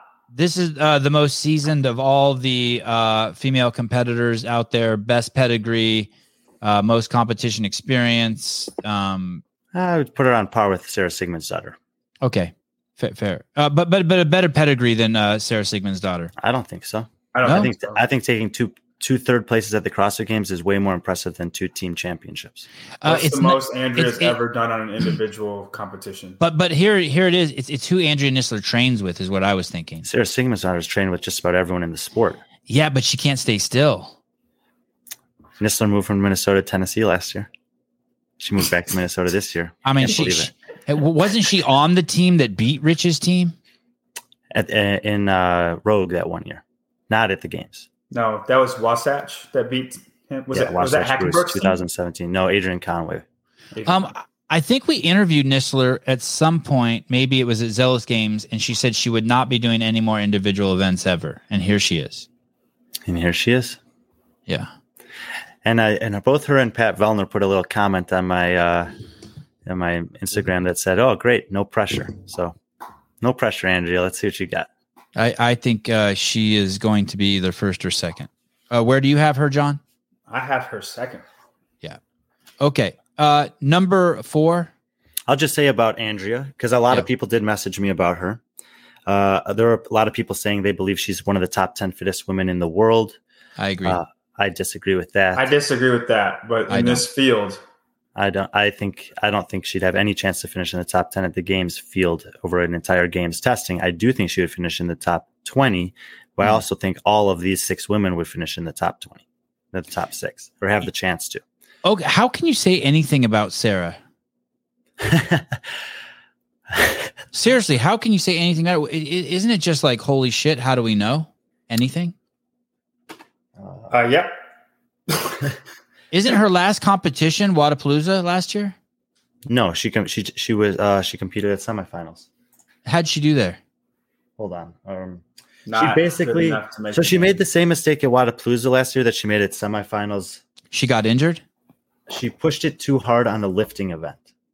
So that she basically hurt herself on the lifting event at Wadapalooza last year. And then she it's kind of set back everything that she had been doing up to that point, which I think was moving in the right direction. Excuse me. Last year at Wadapalooza, she was 5th and 7th on the first two workouts before overdoing it on that lifting workout. So she was off to a decent start. She had Dubai last year was her first, or I guess it's 2 years ago now, was her first competition back. And she did okay. She was 7th. She finished in between Nistler and Rolfe. So she's right in the conversation with girls like that. And the women that beat her were Laura Horvath, Kristen Holta, Gabby Magawa, Sam Briggs, and Jacqueline Dahlstrom. So very impressive, athletes. It's not like it was a bad finish in 7th place. I didn't think she needed to do Wadapalooza last year. She decided to do it, and it obviously was a problem. You could fast forward to semifinals, and then the barbell complex. She made a big jump between lifts 1 and 2, and it was probably the least fun I had watching anyone do anything during semifinals live last year, watching her struggle through that. Clean, front squat. Every one of them looked heavy and difficult and putting a lot of strain on her body. And I think she missed the jerk. Then she tried it again. And at that point, she did come back and win an event at semifinals after that. And it was an impressive individual event performance. But I think she should have sacrificed weight on the lift and preserved herself for the rest of the events. And I think she actually would have made the games last year if she'd done that, despite the setback at Wadapalooza. Everything that I've heard in the build up to this competition is that she's having fun, she's looking great, she's feeling fit, and she's healthy. So I actually think she has a chance to win this thing. This is, in my opinion, a lot of people thought this was a ludicrous pick to pick her this high. I felt like it was somewhat of a conservative pick. I think I am hopeful that she's smart with the lifting event. I'm hopeful that she's confident enough on the rest of the stuff. Like those lateral hurdle jumps makes me a little nervous. Shuttle run, not great when you're coming back from a knee. But I think she has the confidence to move through everything that she needs to do. And even though I put her 4th, I will not be surprised at all if she's on the podium. And she's with Training Think Tank right now, right? Yeah, so Max is not coaching her. Perrin is coaching her now. One of the female coaches at Training Think Tank. And from the people I know who have been there, that they seem to think that that's a really good fit. So everything I've heard is really positive about Sarah. And a couple of people who know her well, I'm always skeptical. I get these messages from everyone that their buddy is going to do amazing and whatever. But the people who know Sarah well that I've heard from said she has a chance to win this thing. I have her 3rd. And I'll say this. She's doing the team competition. I think that's a bad decision. I think she should just do the individual, call it a day, enjoy the fans on the weekend, and then let's see her in semifinals. It is pretty wild that she's doing both, right? Are they allowed to substitute? It depends on how you qualified. I'm curious if she gets 3rd or 2nd and does awesome, but is fried. If she could just be all right, guys, I'm good. You know what I mean? Yeah, I'm not entirely sure on the policy there. I don't see the DM you sent me with the picture of John Young, but I'm impressed that I even tried to find it. Okay. That's from G something. Just to be clear, you're impressed with yourself? I'm impressed, yeah, that I tried to dig through there and do that. Fucking stressed me out. Yeah, money. Send money. Yes, money. Oh, she's doing it for the prize money? No, Sarah doesn't need money. Not for the team. No, good one. Number three, Danny Spiegel. Took 16th, 17th, 19th at the CrossFit Games. 17th, very good. 17th. Very good. You got it in your second try. And fifth place at Wadapalooza last year. And fifth place at Wadapalooza in 2019. None of the women that beat her in either of those years, except for Sarah Sigmund's daughter, is competing. And what will Danny be wearing, John? What would she be wearing? Probably the Eat Me shirt. Oh, good guess. The answer is as little as is acceptable. As little as is acceptable. And yes, slightly less than that. And no, the Sam Dancer will be wearing a little, slightly less than that. They'll look at Danny Spiegel's and be, I'll one up you. I'll make it a little smaller. Number dose. Emma Tall, number two. Yeah, I think Emma Tall is an incredible athlete that has rarely lived up to her expectations. She qualified for this by winning the Madrid Championship. I almost picked her to win it outright. I just think that amongst these six women, these workouts are really good for her. And I think that she's going to have pretty consistent top five finishes, and it's going to keep her in contention to win it throughout. She's a very good swimmer, right? Yeah. And didn't she compete in swimming beforehand? Yeah, it's so crazy how many actually good swimmers are on the women's field, but yeah, she's amongst the best. Yeah. Oh shit, we had her on the show. She was the one 2 years ago that had the last chance qualifier hiccup. Yeah, she got gypped. Yeah, David Sharonke is her significant other. He's a giant. I'm looking at a picture of him right now. He is huge. Yeah, we've had him on too. Maybe at the same time they were on. Brian, she was at the games this last year, Emma Tall? No, so she withdrew prior to semifinals due to injury. So we missed her at semifinals. We missed her at the games. I think she was 19th, 18th, somewhere between 18th and 20th at the games the year before that. So towards the bottom of the women that made the final cut. And then she won Madrid, and we haven't seen her since. So didn't get to see her second iteration at the games this season around. I do think she's very much in contention in Europe for a game spot next season. I like girls who eat me. It's not bad for a shirt. What does the shirt actually say? I girls didn't mean for that to sound like that. That's what it is. Girls who eat. Yeah. So, I think that was fair. That was, you played it safe, Brian. Brian. You were just trying to be honest, and Brian was trying to tickle my fancy. Look at the size of this fucking guy. This is her dude. That's David, yeah. And she's no small girl. No, I just think she's, you're 5'6", so little above average for CrossFit. What is Sharonke, 6'2"? Yeah. Yeah, she's built like a brick shit house too. Yeah, I mean, look, she's pretty well-rounded. Good with weights, good with gymnastics, good with barbell, good with machines, good in the water. Long run is probably the one thing she doesn't want to see. Hey, I only know her from when she was in that pinch with CrossFit in the last chance qualifier. But another thing that's cool about, she got a little chip on her shoulder, right? Definitely, they both do. Mm-hmm. Yeah, and which is cool. I like that. Like a little bit of like fuck you. Like I'm not winning just for me, but I'm winning to like lift my middle finger in the air. Little chip. Maybe Danielle Brandon got that too. Little chip. Chip on the shoulder. Maybe Fraser had a little chip. Two chips. Okay, number one. Emma Carey. I can't tell you how happy I was to see that. Does she really have a chance of winning this? John, who'd you pick to win? Emma Carey. You did? Yeah. Sevan. Why does it surprise you? She got a little bit of the Sarah Sigmund's daughter thing going. Obviously not as significant, but isn't she a complete unknown? Aren't we like, this is her coming out party, right? I'm gonna let John go first. When's the last time we've seen Emma Carey compete? Oh, the games 2021? She wasn't at Rogue. Dubai. She was at Dubai this last year? 2 years ago. Holy crap. And she did compete in the open. She was gonna try to compete in the open, but when the deadlifting burpee workout came out, she decided not to continue with the season because she was still dealing with a back injury that was lingering. She took that time and went through a very thorough process with Matt Torres of rehabbing that and getting laying another set of foundation basically, and then building strength on top of that. She is of, I mean, it's almost scary, like her level of maturity compared to her age. And it is across the board. I mean, Mal O'Brien's kind of like this too, but it's a little different talking to Emma. She's very nice, but she's like, it's almost like you're talking to a 35-year-old in terms of discipline and approach. But then she has like the innocence of a kid. Anyway, they've been working really hard. I've been, from everything that I've heard from Matt and from the others down there, I believe that Emma Carey is the top 10 fittest. She is the one in this field that I think is top 10 in the world. That's one of the reasons why I picked her to win. Even if you take just what she would be in 2021, like if she's just that good, however she was there, she's the best in this field. She like he said, there was a long recovery process. Yeah, I think before she got hurt, her and Mal were right next to each other. Like Mal would finish third in the world in the quarterfinals. Emma finished fourth in the world. They were neck and neck every competition they did. Including semifinals that year, where she actually won. Including semifinals, she beat Mal. Correct?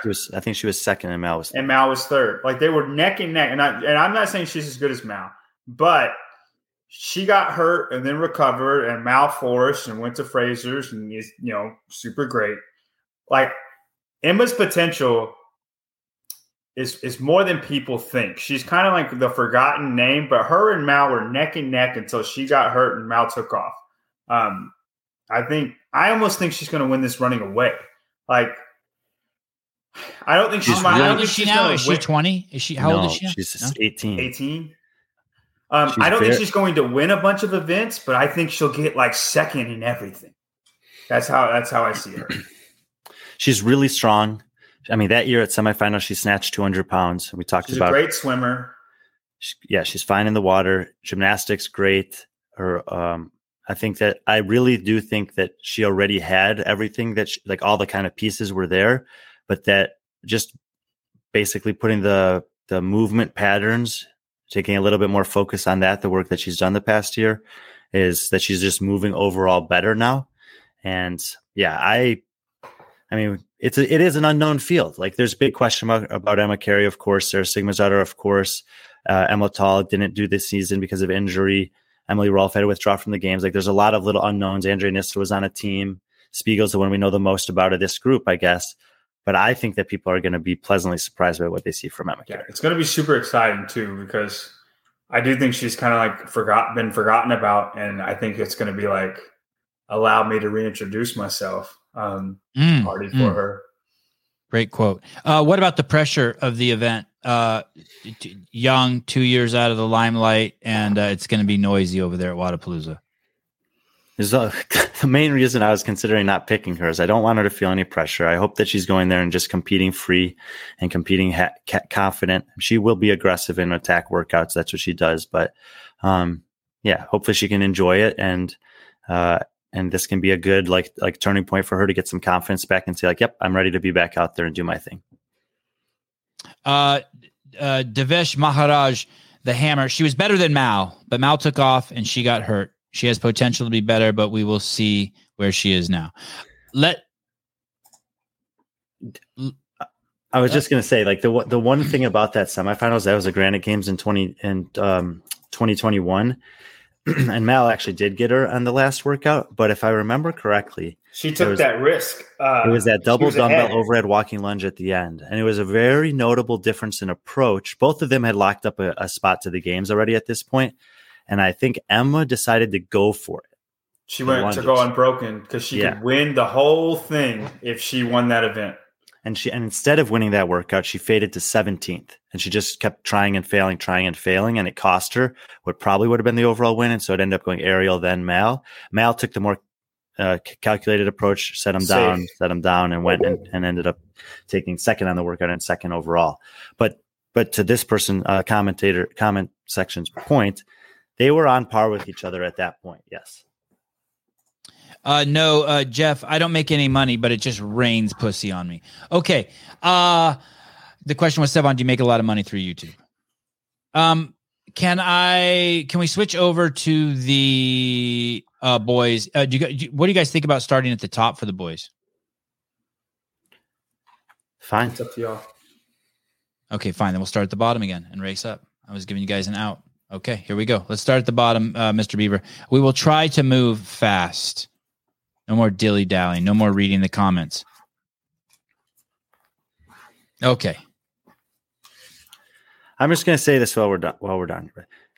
Multiple people have messaged me about Ray Romanik and have said that this guy injured himself during semifinals last year, but that he's basically a savage beast. And this happens occasionally where there's one guy that all of a sudden gets a bunch of attention, and like people are telling me, watch this guy. Last year it was Riley Good coming into this competition, and he finished basically exactly where I picked him, which was near the bottom. So Ray Romanik, everyone's telling me you're amazing. Told me you're a great swimmer, gymnast, and absolute animal who has the potential to be top 10 in a semifinal. Let's see what you got. No pressure.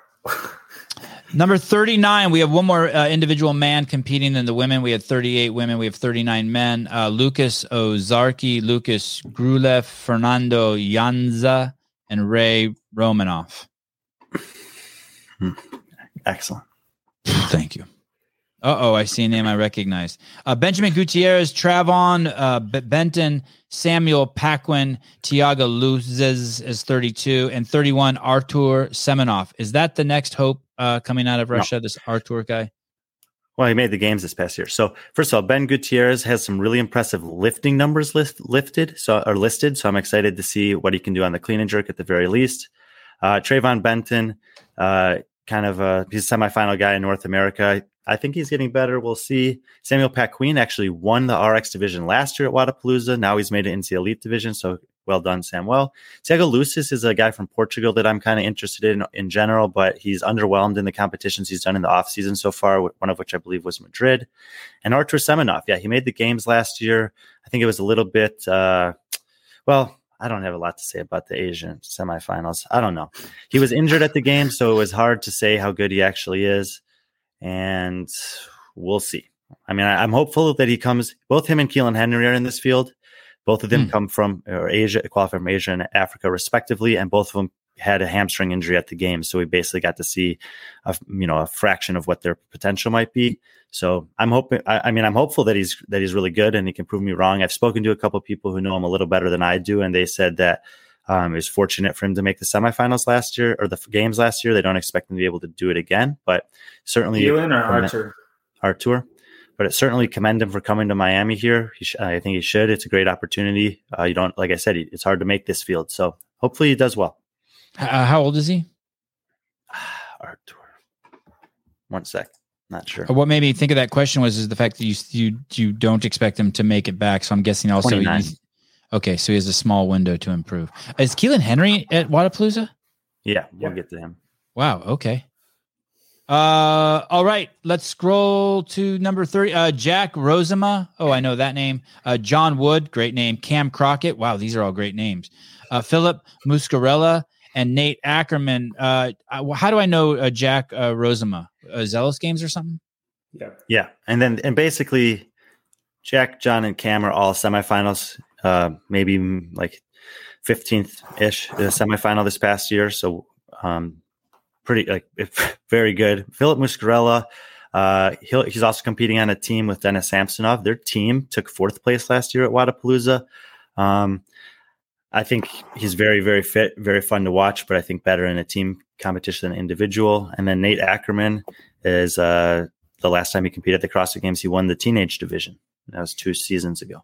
So for me, what's he done since then? For me, I'm always interested in these guys who are going to make the leap. Obviously, we've seen a lot of women do it, but for me, this is, as a fan, this is like after looking at the top guys, I'm more interested in the people who are going to make the leap than, let's say, the bottom 10 or 20 at the CrossFit Games. Is Nate on track to becoming a household name in our little CrossFit world? Go ahead.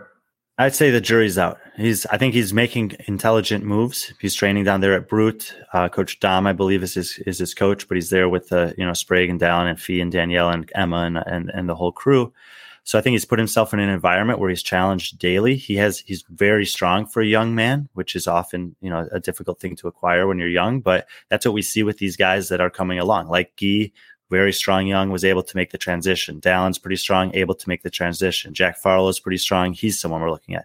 So Nate's a couple years behind those guys, but he has that similar like flag in his cap or something where he's very strong. He's put himself in a good environment. So I think he's setting himself up for the best chance to make it to the games. But I still think, I don't think he has any chance to make it to games this year, but next year, maybe. He was 100 guys outside of the semifinal last year, outside of making semifinals. How old is he? Do we know? 19? 18. So, and then basically if Dallin and Sprague and Emma are the experiment, version one, coming out of the boot camp, he could be version two, meaning there's a lot of chance for him to learn what worked and didn't work for the three people who made the leap from teens to games already ahead of him in the same camp. All right, cool. Good luck, Nate. I'm excited to watch it, brother. Good luck. And I bet she has good parents or shitty parents. And I think she's a multiple time games athlete too, Julie Ackerman. Okay, then I'm going to go with good parents. Okay. 25. Cause you could always have really shitty parents and then you got to do something amazing too. Kike. Excuse me. Pronounce this, Brian. That's his name. Excuse me. That's helping you. What the fuck is that name? Kike Cervini. Is that really how you say his name? No, it's Kaike. Kaike. I bet you it is Kike, and they just have to say Kaike. He sent me and Brian a DM pronouncing his name because we didn't know how to pronounce it, and we still didn't know how to pronounce it after listening to him. We still had no clue. Did he send you a voice DM where he says it? Yeah. Yeah. Well, that's cool. Canceled. Yes, definitely canceled. Okay. So he's been around. We recognize the name. He was at Wadapalooza last year. He was 32nd. I think he'll do a little better this year. He's from Brazil. Okay. Casper Gamelarmark, Danish guy. Yeah. One of the top one of the most fit guys in Denmark. He probably plays the board game Clask. Tall guy. We had the inventor of Clask on. It's the most popular board game in Denmark. I play it with my kids regularly. Damian Martinez Satorres. It's actually, I'm just kind of laughing thinking about the size of Damian compared to Casper. They're like polar ends of the spectrum. Damian's smaller guy. Casper's big. Damian's from Spain. You saw him win one of the Zalos Games workouts. He competed in Dubai. He won the Zalos Games. He won the workout and he won it overall. Okay, good. Yeah. Who did Damian Satorres did? Yeah, actually, maybe that's how he qualified for this. Did he do the qualifier? He wasn't at the event. He won. No, the online, because the event was just showcasing it, and then you could do it online. He won the whole thing. And then Peter Mason was at the Zalos Games. Yes. And he was. I remember him being fast, right? He's a speedy guy, fast mover. He was third in the Royal Flush workout, the clean burpee, thruster burpee workout. What you were supposed to do. Damian was first. Yeah, I was concussed at the time. Brian, leave me alone. Yeah, a small car accident. If Sevan followed Craig Ritchie, he would know more of these overseas athletes. Okay. Sevan thinking Brian called him something rude. Yes. My whole family, all the generations. I felt everyone turn. I'm not even Jewish. What am I talking about? Peter Mason. Okay. So he, fast mover, young kid, right? He's young. Pete Mason. 20s. I feel like I see him in the comments. Maybe I'm wrong. Maybe it's another Mason. 27. He's 27. If you are watching now and you haven't subscribed to this station, I hope someone parks too close to you today and dings your car. John, do you have any of these five in the top 20? Let me look. I have Peter Mason 20th. That's the highest out of those five. What do you have, Raquelme? 22nd. Okay. Augustine Raquelme, number 21, as ranked by Brian Friend from Barbend. Games athlete. Yeah. Yep. But not great showing at the games. The weights are just too heavy when he gets there. 32nd the year before, but there were like 6 withdrawals or 7 withdrawals that year. So it's basically third to last. And then 38th this year, which was second to last with 1 withdrawal. So much, again, some of these athletes I've mentioned that you're going to see a better version of Raquel May at this competition than you'll see at the CrossFit Games. He did win an open workout worldwide, though, first in the whole world, bar muscle up. The one with the toes to bar, chest to bar, and then bar muscle ups with a minute in between, if you guys remember that one. I don't, but are you saying he's going to win an event here too? John hasn't seen all the events yet, but there is one event that I think he could be in the mix to win. If it's just gymnastics and not heavy barbell in between, like he's, especially on a rig, he's very like – best in the world. All right. Augustin Raquelme. Well, where's he from? France? Argentina.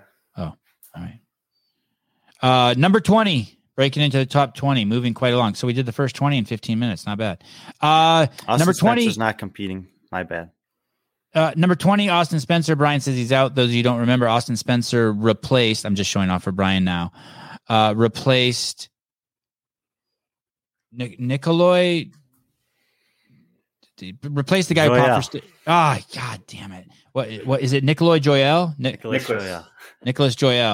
We gave you a chance. We gave you a fair chance. Thank you. I believe it. If we weren't at an hour and 45 minutes, you probably could have given me another 10 seconds. So Austin Spencer won't be there. Injured. Do we know what happened to him? His wife said he can't come. Not sure. She's competing on a team though. Oh, okay. So he'll probably be there. Does he make it to the games again? Or you think that was just a fluke? I don't think so. I think he's more likely to make it than Fusale. Wow. Okay. Well, I like the way you contextualize that. That's why you're on the show. Number 19, Keelan Henry, who was on this show. He is jacked out of his mind.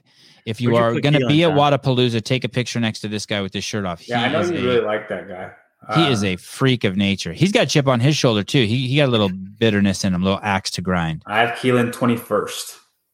Okay, so a similar spot. I think Keelan actually would have done quite well at a few events at the games this past summer. I learned a lot about him by spending some time with his coach, Dennis, who also coaches Guillaume Briand. And I'm hopeful that Keelan's healthy. He is a smaller guy. He's very strong.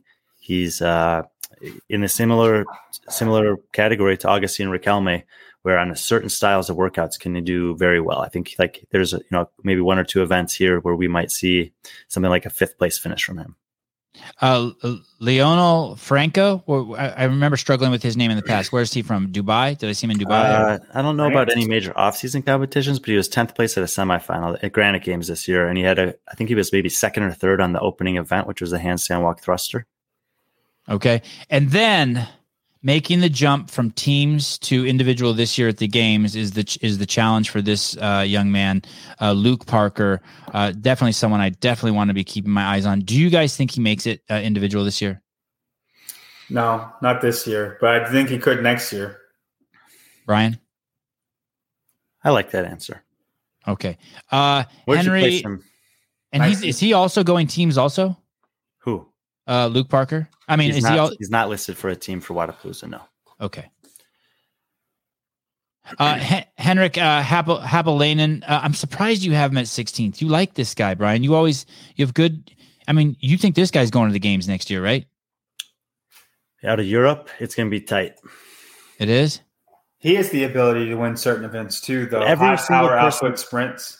Yeah, every single person from this point forward has a chance to make the games next year. Okay. If the cards hit right. Where do you have Henrique? 12th. Okay, so a little higher than me. And I think that's perfectly fair. Based on his performances historically, having him ahead of a few guys that I'm about to have here makes sense. I'm just expecting some guys to maybe outperform their past performances. You do know the event, so, I mean, that can lead it one way or the other. How many more times do you think John's going to say that during the show? I think it's important to say. 2 more times? 5 more times. Okay. Number 15. I only say that because of who we picked for 3rd. Or since we're probably viewers change every 15 minutes, so it's good that you say that. Number 15, Cole Grieshaber. I trip on this dude's physique. He's John, like part muscle man, part baby Huey. What? Okay. Everyone from here on out, I want to know where John is. I have Cole 14th. Okay, similar. Something's not fully matured about Cole. Let me see this guy's Instagram. Just so while he's pulling that up, Cole's he's still training with the Proven crew. He's very very deliberate about when he chooses to compete. From a young age, he's already doing something that I think is very wise, which is maybe basically one competition per off season, and then trying to improve upon his previous game season performance. He was able to do that last year. I think he's probably setting himself up to do it this year, but because he does that, we don't get to see him too often. He's not a very loud person in general. He's very private, disciplined, hardworking. I think that a big hurdle for him has been his mental game during competition. And this will be a good competition for him to test that, because he'll probably have some good workouts, and he'll have some where he'll get a little bit exposed against a very high caliber men's field. He's a very good deadlifter too. If any deadlift workout comes in, he could be. He could. I don't know if he looks win. Like. Yeah, he does look like a strong deadlifter. That's what I'm tripping on. He looks like a power lifter. I mean, he kisses girls. That's cool. But there's something about him that just makes me think like he's like James Sprague 2 years ago or something. You guys know what I'm talking about? Oh shit, no. That's a good picture of him. That fuck. Wow. Cole's a beast. Look at these legs on him. But it's hard. The men's field is very deep and very talented. How tall is this dude? At least 6 feet, maybe 6'1". And I see the photo credits Proven. So he's under Shane Orr over there at Proven. Yeah, I don't think he would say that Shane's his primary coach, but he's training at Proven. Yeah.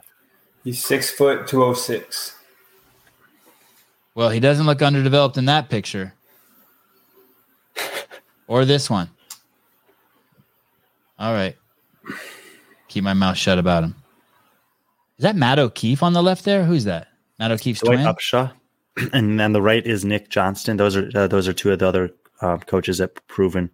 I would say that I don't know their full coaching staff, but in my mind, it was Shane and then these two guys. Is that dude in the red that kind of looks like Matt O'Keefe a little right there? Mm.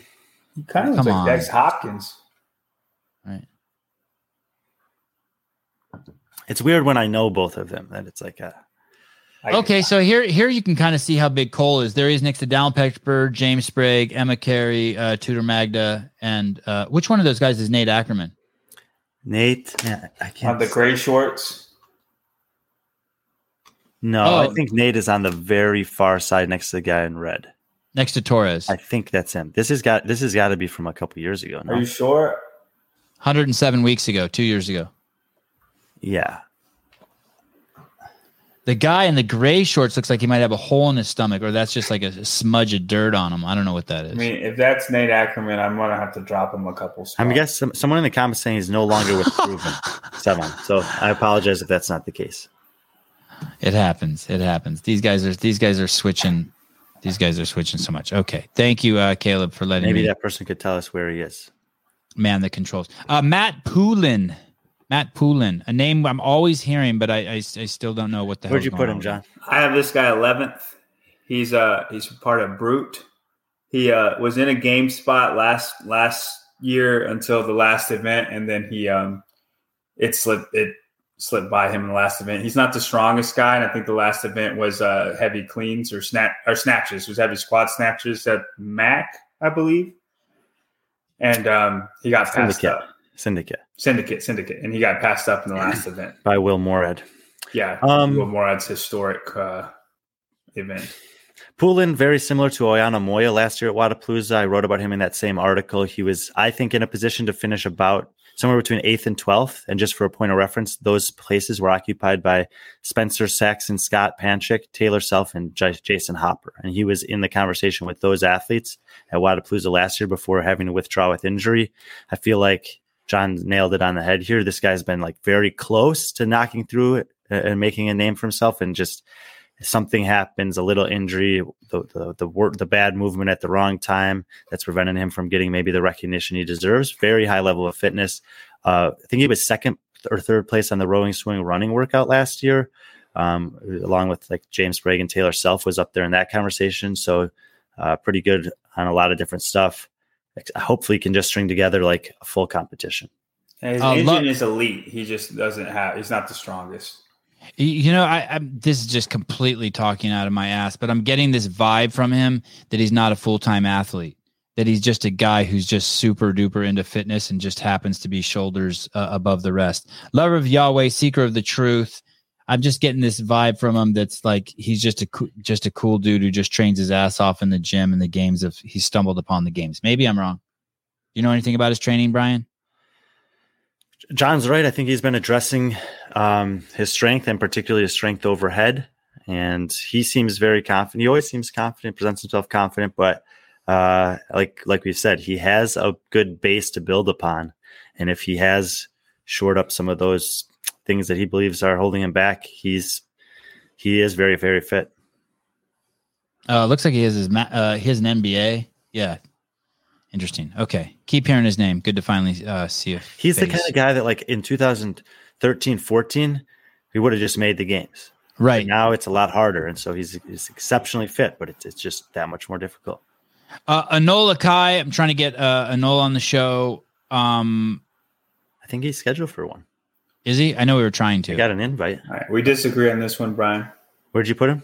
I have him 18th. Yeah, I mean, Anyol, you know, he second place in Madrid. There have been some, you know, controversies about his movement quality and some of those things, but that's not really, it's really nothing he can do. If he goes out there and competes and is moving and the judges are giving credit for the reps, we've talked about this over and over again, you're not going to change anything. What country? Spain. He's one of those guys from that training culture that we've been talking about. And then he came and he got sixth place in Dubai, including beating guys like Luka Jukic, Guillaume Briand, Yorgos Kervis. And you see, I have him here very close to Guillaume Briand. So he's basically come out of nowhere. I mean, this off season, and I'm already elevating him into the conversation of having the chance to make it to the games out of Europe. Is he going team? Oh, he will be on a team at Wadapalooza also. Yeah. He's competing with those guys from the training culture team, Alex and Pablo. Okay. They were the top qualifier. He's very tall. He's like 6'2", but he's got a really good engine. You said that his team had the top qualifier? They were the top qualifying team, yeah. Oh, that's cool. Were any of the teams allowed to come on invite, or all teams had to qualify? No, there's several teams were able to be invited. And it's based on some criteria, like 2 games athletes or something, right? Yeah, there's a bunch of different criteria, but I think even if you were if your team was top 10 at the games and you have both athletes on your team, then you could add anyone else to it and automatically show up. Briant Guillaume, I just remember him, France, and supposed to be a good swimmer, but didn't win the swim event. No, but that was heavily favored towards the ski though. Guillaume, pretty good. Again, he just competed in Dubai. Good, really good upper body pulling. Not good enough. Skiing is not upper body. Well, I guess it is. I mean, for gymnastics. I'm thinking more gymnastics. Yeah. Just a bar, legless rope climb, those types of things. He's similar to Raquel May. But good. Swimmer. Their names are similar, too, in my mind. That's good. I like it that they're similar. Fabian Benito Celis. A lot of fun. Not bad controversy, but a lot of controversy around his most recent win. Where was that at? Was that Madrid or Dubai? Dubai. John, where'd you put Fabian? 13th. Okay. I know you really like this guy. Well, again, as you know, similarly to Cole Grieshaber, the biggest question mark for me is and has been his mental game in the midst of competitions. When things don't go his way, how does he rebound from it? He showed, in my opinion, a big improvement in that regard in Dubai. He's been kind of knocking on the door of having the possibility to make the games the last 2 years out of Europe. And like I said, everyone inside this top 15, I view as having the chance to make the games this year, including Fabian. He was that top online qualifier for this event. He was the top online qualifier for Dubai. He won the Dubai live competition. So he's having an incredible off season. I think this is the biggest and most difficult field he's faced yet. And I think a top 10 finish here would be a big win for him. Is he going team? No. Okay. Number 10, we did it. Holy cow. We're going to finish by 2:15, I think. 2 hours and 15 minutes. Number 10, Alexander Carone, the guy with the giant triceps from Canada. I also have Alexander Carone. And just to put it in perspective, he was second place at Wadapalooza last year, and we're picking him 10th. So the field is good. Nick Matthew, the pride of pride, exploded onto the scene at the CrossFit Games, put on the wonderful show. Did you stutter? Did I stutter? Yeah, the pride of what? The pride of pride. Oh, I thought you were going to say Minnesota. Nick Matthew, wears the crop top, had that explosion kind of on the game scene, did the sandbag in the sandbag event, and the crowd absolutely went nuts and loves him. But still only number 9 here at Wadapalooza individual. I bet John has him higher. How much higher? I have him 7th.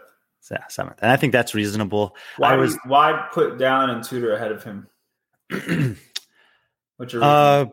So basically, this is like when I was going through for the men's side, there were there was like some tiers or some drop offs, and everyone on this page I actually kind of considered in a similar reign or grouping. I don't know. I'm not that confident. I know why you did. There was someone did call me out and say, Nick, there's no single unders in this competition. Is that why? Yeah, no, basically it's that I think that Tudor is getting a lot better. And I think that we got to see some instances of it at the Zalos Games. And I think we'll get to see more impressive performances from him at Wadapalooza. But no, Nick easily, I mean, he definitely could beat those guys. Yeah. Here's what I think. Nick, we're still a little unsure of because he's new to the scene. Tudor, we're uncertain of. But it shows tremendous promise, but we're uncertain of. But Dallin's the guy. If he says he's gonna pick you up at 9:00, he's there at 8:54, and you look out your front door and he's sitting there in his car. Like, he's consistent, he's reliable. We know what he's about. We like his not that we don't like the other guys' characters, but there's a stability in Dallin Pepper that we like. And if you have to choose between the three of them to drive your kids to school, you pick Dallin Pepper. Where did you put Tudor and Dallin? Give me a second. I had Tudor is 8th, Dallin is 6th. Where'd you have Yona? So, I have Yona 9th. So again, the same 5 guys, just different order. Yeah, same 5 guys, just different order. I have Dallin ahead of Nick Matthew as well. Nick has done the best at the games, hasn't he? Out of all 3 of those guys. Yeah. Yeah, definitely. I get you kind of got lucky with the events, but still. I do think the events are pretty good for him, actually, at Wadapalooza. I could definitely see him outperforming a 9th place finish. I think that if Dallin Pepper got stuck on the toilet, like had some explosive diarrhea, and John went out on the field and did the event for him, that 80% of the people wouldn't know it was John Young. And then until the last 5 minutes when everyone was done, and they're like, what's Dallin still doing out there? You got to pick the right event. I think John Young could be a total stunt double for Dallin. Number 6, Yana Koski, 6, crazy. And see, like with Yona, crazy. I mean, I know he's still young, but I feel like he's getting passed up. Kind of like how Noah got passed up a little bit. He's still there, but I just think he's getting passed up. As opposed to like Scott Panchik never got passed up. He just was. But you have to look at Yona Koski's career. I mean, let's see here. 32nd at the games, 10th at the games. Withdraws from the games, 9th at the games. Wow. 37th at the games, 7th, 6th, and then 15th. So he just has this like up and down. And then 15th. Trajectory. But yeah, that's not an up and down year. It's either trash or really good. And then it was 15th. Yeah, but I think we could say the same thing he's at now. We could say the same thing for Brent Fikowski. Brent Fikowski's 4th. No, this is a different. Like this year was a different caliber of men's field. BKG was standing there after the games on the Coliseum floor, going, "What the fuck? This is the worst I've done since, and that's the fittest I've been." The men's field is just getting better. I don't think Yona is coming back from an injury last year and an illness during semifinals, and was forced to do the last chance qualifier, and therefore less preparation for the games. He's been getting better every competition that he's done. He's doing a lot of competing, and I'm not a huge fan of a lot of competing. He's done. He did Rogue. He did Dubai. Now he's doing Wadapalooza. There's very few athletes that do all 3 of those. We know Rogue was a beatdown. He did pretty well in Dubai. Took 4th. And now, you know, I think he'll still do well against this field, but the volume of competition is adding up. And if John's right that he's a little later in his career than his age suggests, I don't know if that's the best decision. Go ahead, John. Go ahead. No. Go ahead. This is an afterthought. Is he team? Is he going team? Yep. I think he's on Nick Matthews' team. Okay, so he's putting some miles on it. Yeah, I remember Gianna being like a potential podium finisher every year, but there was always the question of his injury, of some shoulder or something going on. There was something, you know, that was bugging him. Yep. Okay. You come out with a grand prize that we agree on, and if like you win Dubai, Rogue, and Wadapalooza, you get like $1 million. If you win all three, that would be so sick. Would it not? Like, then people would show up. Exactly. You know, it would be so. Or at least the fun. Person who won Dubai, who wins the first one would. Right. Well, or it'd be like just a little point system. The best points across the. No, three. I don't like a point system. I think you have to win all three. Then if you lose in Rogue, then no one else from Rogue has any incentive to do the other two. That's fine. Just one person gets a shot at it every year. But if you do a point system, then freaking Matt wins $1 million. It's a free $1 million to whoever the fittest person is. You know what I mean? We already know that for the most part. Top five. Okay. Number five. Oh, well, this kind of explains it. I was like, how could you have Janikowski at 6? This is crazy. Okay, John, you have the same 5 guys in the top 5, but what's your order? Yes. Okay. Do we want to go one by one? Yeah, let's go one by one. Number 5, who do you have? I have Guy Malheros. And Brian has Brent Fikowski. Let's go through the top 5 and then we'll talk about it. Okay, number 4, Brian has Patrick Vellner. I have Brent Fikowski. Number 3, Brian has Guy Malheros. I got Ricky Garrard. Wow, okay. Number 2, Brian has Roman Krennikov. I also have Roman Krennikov. And number 1, Brian has Ricky Garrard. I got Patty V. Wow, okay. That's kind of got to break Brian's heart, too, because I'm sure he wanted to put Patty V up there. Oh, I think he's surprised I had him up there. I think he thought I put Roman up there. I did. Yeah. But I don't know many people that are as big of a Roman fan as you are. No, and a lot of people are big Roman fans. What's the issue? Why not have Brent Fikowski win this whole thing? What do you see that makes it? Is it that case in point? Are these other guys better than Fikowski, or do you think that he's going to lose it himself? Do you think it's on him? He's going to make some sort of error? Because I find it hard to believe these guys are better than him. Well, he's not, but the rest of them are. I think Brent will, as he always does, will maximize his potential in this competition. I think he will do as well as anyone with his skill set could possibly do in this competition. But with these guys in the field and these workouts, this is the best I think he can do. John, do you want to say anything about Mr. Fikowski? I mean, I think the people that I have ahead, the top 3 for sure, Ricky, Roman, and Patrick, I think are in a tier above Fikowski. I think there's a separation there. I think I put them like they're just better, at least right now, until he proves that wrong. Brian, this placement you have of Guy and Patrick, that you have Guy ahead of Patrick, is that because you know the workouts or because you think Guy's a better CrossFitter? It's because I think Guy will do better in this competition. Okay. Because you don't have any concerns. I still would have picked Vellner ahead of Guy at Rogue. I will pick him ahead of him at the games for now, until I see more from Guy. But I also just have this sneaky suspicion that we're going to see a little different version of Guy than we've seen in the past at Wadapalooza. And I also think that this competition is the best of all the major competitions for him. What about the fact that you're going to Mayhem after this competition? Is there any chance that you felt bad if you put Guy lower because you'd have to face him there? Him and Roman both. Yeah. Bring it on. 2-on-1. Let's go, guys. Okay. Let's talk about Ricky Garrard in first place here. So you think I'm nervous for Ricky because I keep thinking that he's just going to fall off, that he's just reaching an age where he's just going to fall into, you know, like what you were saying about maybe Janikowski. You think Ricky's still on the ascent? A question for you too, Brian. Okay. Ricky. Well, first of all, he's 28.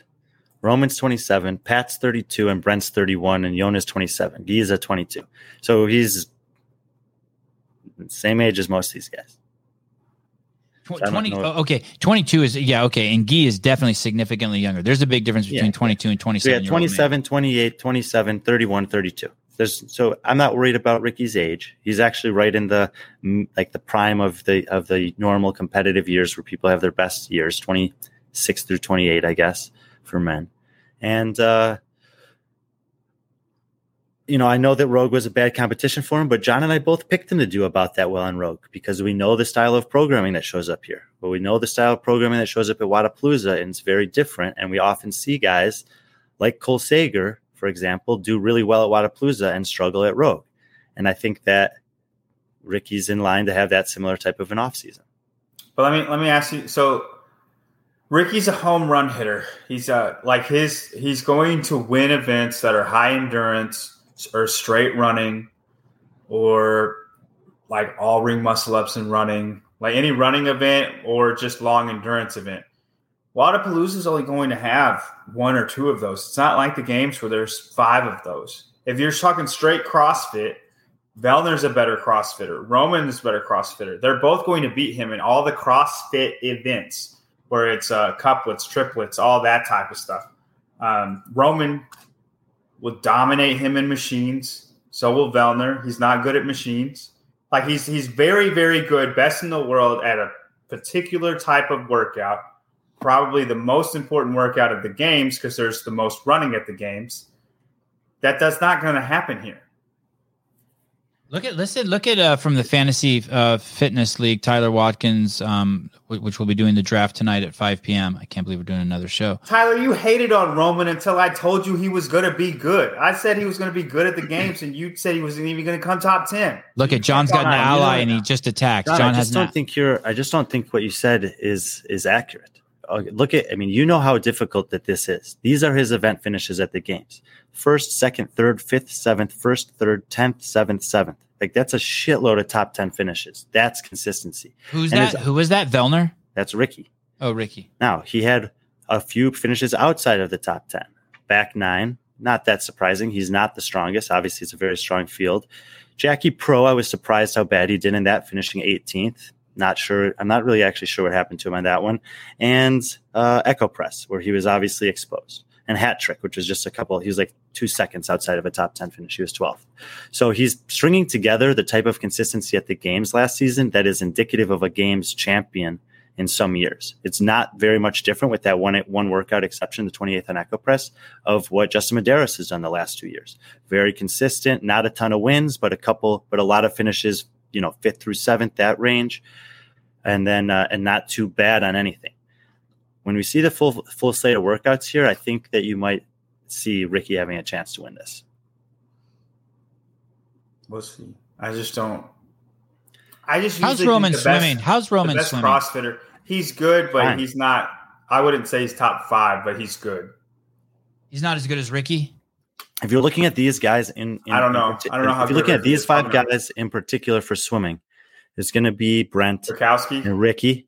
Then it's going to be Roman, then Guy, and then Pat. Most likely. He's a decent swimmer, I think, isn't he? I think he'd be closer to Roman than Pat on swimming. Now, Guy is a little unknown. He won the swimming workout at his semifinal, but again, in South America, it's hard to say how good of that performance it actually is. Mark Moss has to be pretty high weightlifting, low gymnastics, and Spiegel is top 3. I don't know, man. Well, Ricky would not be first if that was the case, Mark. Just letting you know. But there's also, like, if weightlifting is in the competition, there are different kinds of ways to test weightlifting. Absolutely. We know there's a heavy lift, and we know that it's offset by a handstand hold. Danny Spiegel is going to probably do well on both of those things. That is I would say that's an unknown for Ricky. How is this clean and jerk gonna? He's been getting stronger. How's it gonna hold up against this field? And the parallel handstand hold is a little bit of a wild card event, but I am expecting the athletes overall to do really well. Oh, Roman did win the swim event at the games. Yeah, but he was so heavily dependent on the ski. He is the greatest at the ski erg, and everybody. He is the best ski erg person in all of CrossFit. Hands down. Hands down. Nobody's close. Hopper's second. You see that thing they posted the other day where he was ripping on it? What was it like? 3,100 cows an hour. Crazy. Now Hopper is like, I think, a clear second, but Roman is above him. What is Wadapalooza known for in terms of events? If, you know, Rogue's the strong event, what's Wadapalooza? What would you say, John? I would say Wadapalooza is pretty well-rounded. I would say they have more gymnastics events than Rogue does for sure, and probably Dubai, but they're pretty well-rounded usually, typically. I think that in what I would say, yeah, I think that's a good answer. And then they also just program fun events, like events that are fun and flashy to watch, where the races might be kind of close. You're going to get probably a lot of workouts that are 6 to 12 minutes long, with maybe one that's 20 minutes, and a lifting event and a water event. Can we look at that list one more time, Brian? As you look at this, is there anything you want to change on here? Do you stick with this from yesterday? Probably. I mean, just being super transparent. Probably my biggest regret is I would have maybe put Nick Matthew one or two spots higher. Other than that, I feel really good about it. John, tell us your top five again, starting with one. Top number one, Patrick Vellner. My reason for that is he's won freaking 3 straight times. He's the reigning champion. He's very good. Like Wadapalooza. You're talking about like you think Wadapalooza suit ski. I mean, Vellner has flourished at Wadapalooza more than anybody else. Okay. And then Roman, and then Ricky. Brent Fikowski 4th, and then Guy 5th. I had Guy 6th, but after I saw Brian put him 3rd, I did just put him a spot higher because I was like, why does he have him so high? So do you think that of these top 5, who do you think is going to have the lowest placement in any workout? Brent. Probably Pat. I was gonna say, Guy. You think it's gonna be Brent? Okay, so there's something crazy on there. I don't want to get Brian in trouble, but he's said a couple of things that now. I mean, if you don't think it's Vellner in the swim, Brian, I'm actually pretty excited for the swimming workout because I don't know how long the swim is. Right? If Vellner doesn't drown, he has a chance. Coffee pods and watts. I love that they announced it as open water swim and there's no fixed distance. You do know the time cap, so you can make somewhat of an inference. But 100 heavy wall balls and 300 drag rope double unders is gonna do some damage to some athletes. I think Vellner will do pretty well on those two parts of it. So I actually think this could be one of his better swimming performances of his career. That's fair. That's fair. What do you think about this? What Halpin is saying? I was thinking this too by reading the comments. I don't think people realize that Danny Spiegel is as well-rounded as she is. I think they look at her body, they look at her heavy lifts, and they think she's just a strong girl. But she's more well-rounded than I think people are giving her the. Well, I mean, we talk about it all the time. When I mentioned the 2021 semifinals where she, you know, everyone was like, she was last on the ruck run. How can you even make the games? It's like, well, she was top 5 on the other 5 workouts, so. She's pretty damn good. Yeah, she's very good at gymnastics, and she's the strongest person there. And somewhere I think at Rogue, we saw one of the run events she was exposed on, but another run event she did well at. Which one didn't she? No, that was at Granite Games, Minnesota Mashup. I think she had a top 4 finish and there was like a mile of running in it or something like that. Is that the one with the bike too, though? Yeah, I mean, yeah. And she got bailed out for the bike then. But she didn't give away. I just remember watching. I was up in the broadcast booth that she didn't give very much away on the run. And I was actually pretty impressed after watching her the year before give everything away on the run. I refuse to acknowledge anyone with a profile or a name like that. Yes, we do have a show coming up tomorrow. Thank you for asking. Oh, man. All right. Logan Ewing. Logan, Brian, I DM with you too much. I should just give you my phone number so we can text, dude. I feel bad for any of the Concept 2 machines that are in Rowan's lane. This guy trains with Roman over at. Well, I mean, look, they've already announced that workout. That's 1,000-meter row, 20 D-ball cleans, and 300-foot D-ball bear hug carry. Could you pick a better workout for Roman, John? It is second, though. I would put it first, right? Is that Logan in the back right there? You got that toe to bar thing first, and I feel like he'd probably go all out like there and. It's a 4-minute time cap. I mean, I know. I'm just saying. I think it'll put more juice into him than it will Fikowski. I bet Fikowski gives him a run on that particular workout. And Luke Parker. But no, God, no, get out of here with that. Get out of here with that. Can you answer us this? Are there any other machines other than that? Maybe. Okay, well. Is Wadapalooza is known for, I feel like I see all the machines there every year. They got the runners. The thing is, yeah, but machines can show up in workouts and be irrelevant, and machines can show up in workouts and be everything.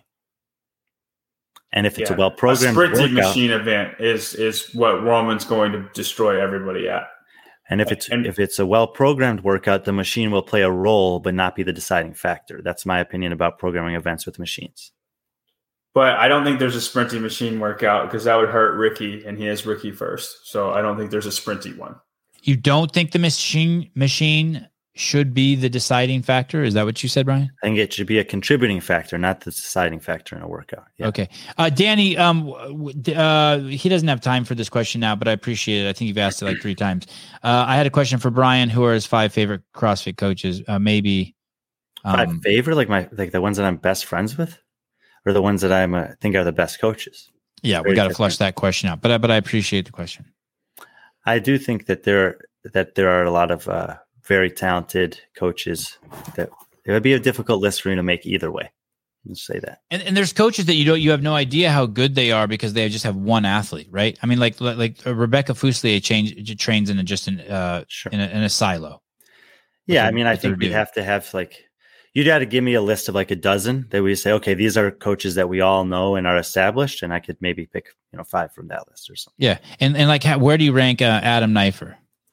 Super difficult. I mean, in terms of incredibly difficult. I mean, is he on a mountaintop by himself, or is he not in the top 10? So it would be very hard question. But don't be stupid. Go to Fort Vancouver. CrossFit Fort Vancouver. Don't be stupid. Okay. Did I pronounce his name right? Is it Knifer? Or Knifer? Hernandez.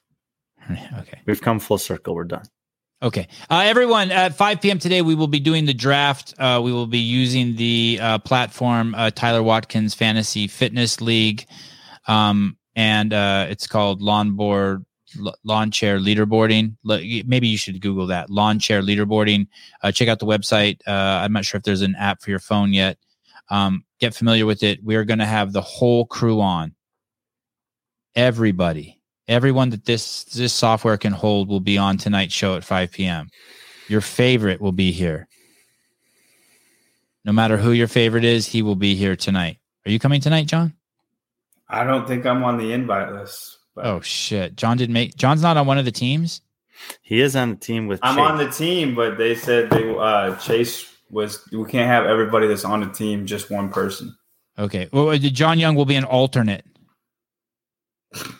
You could come over to my house and sit there. We could be on the same camera together.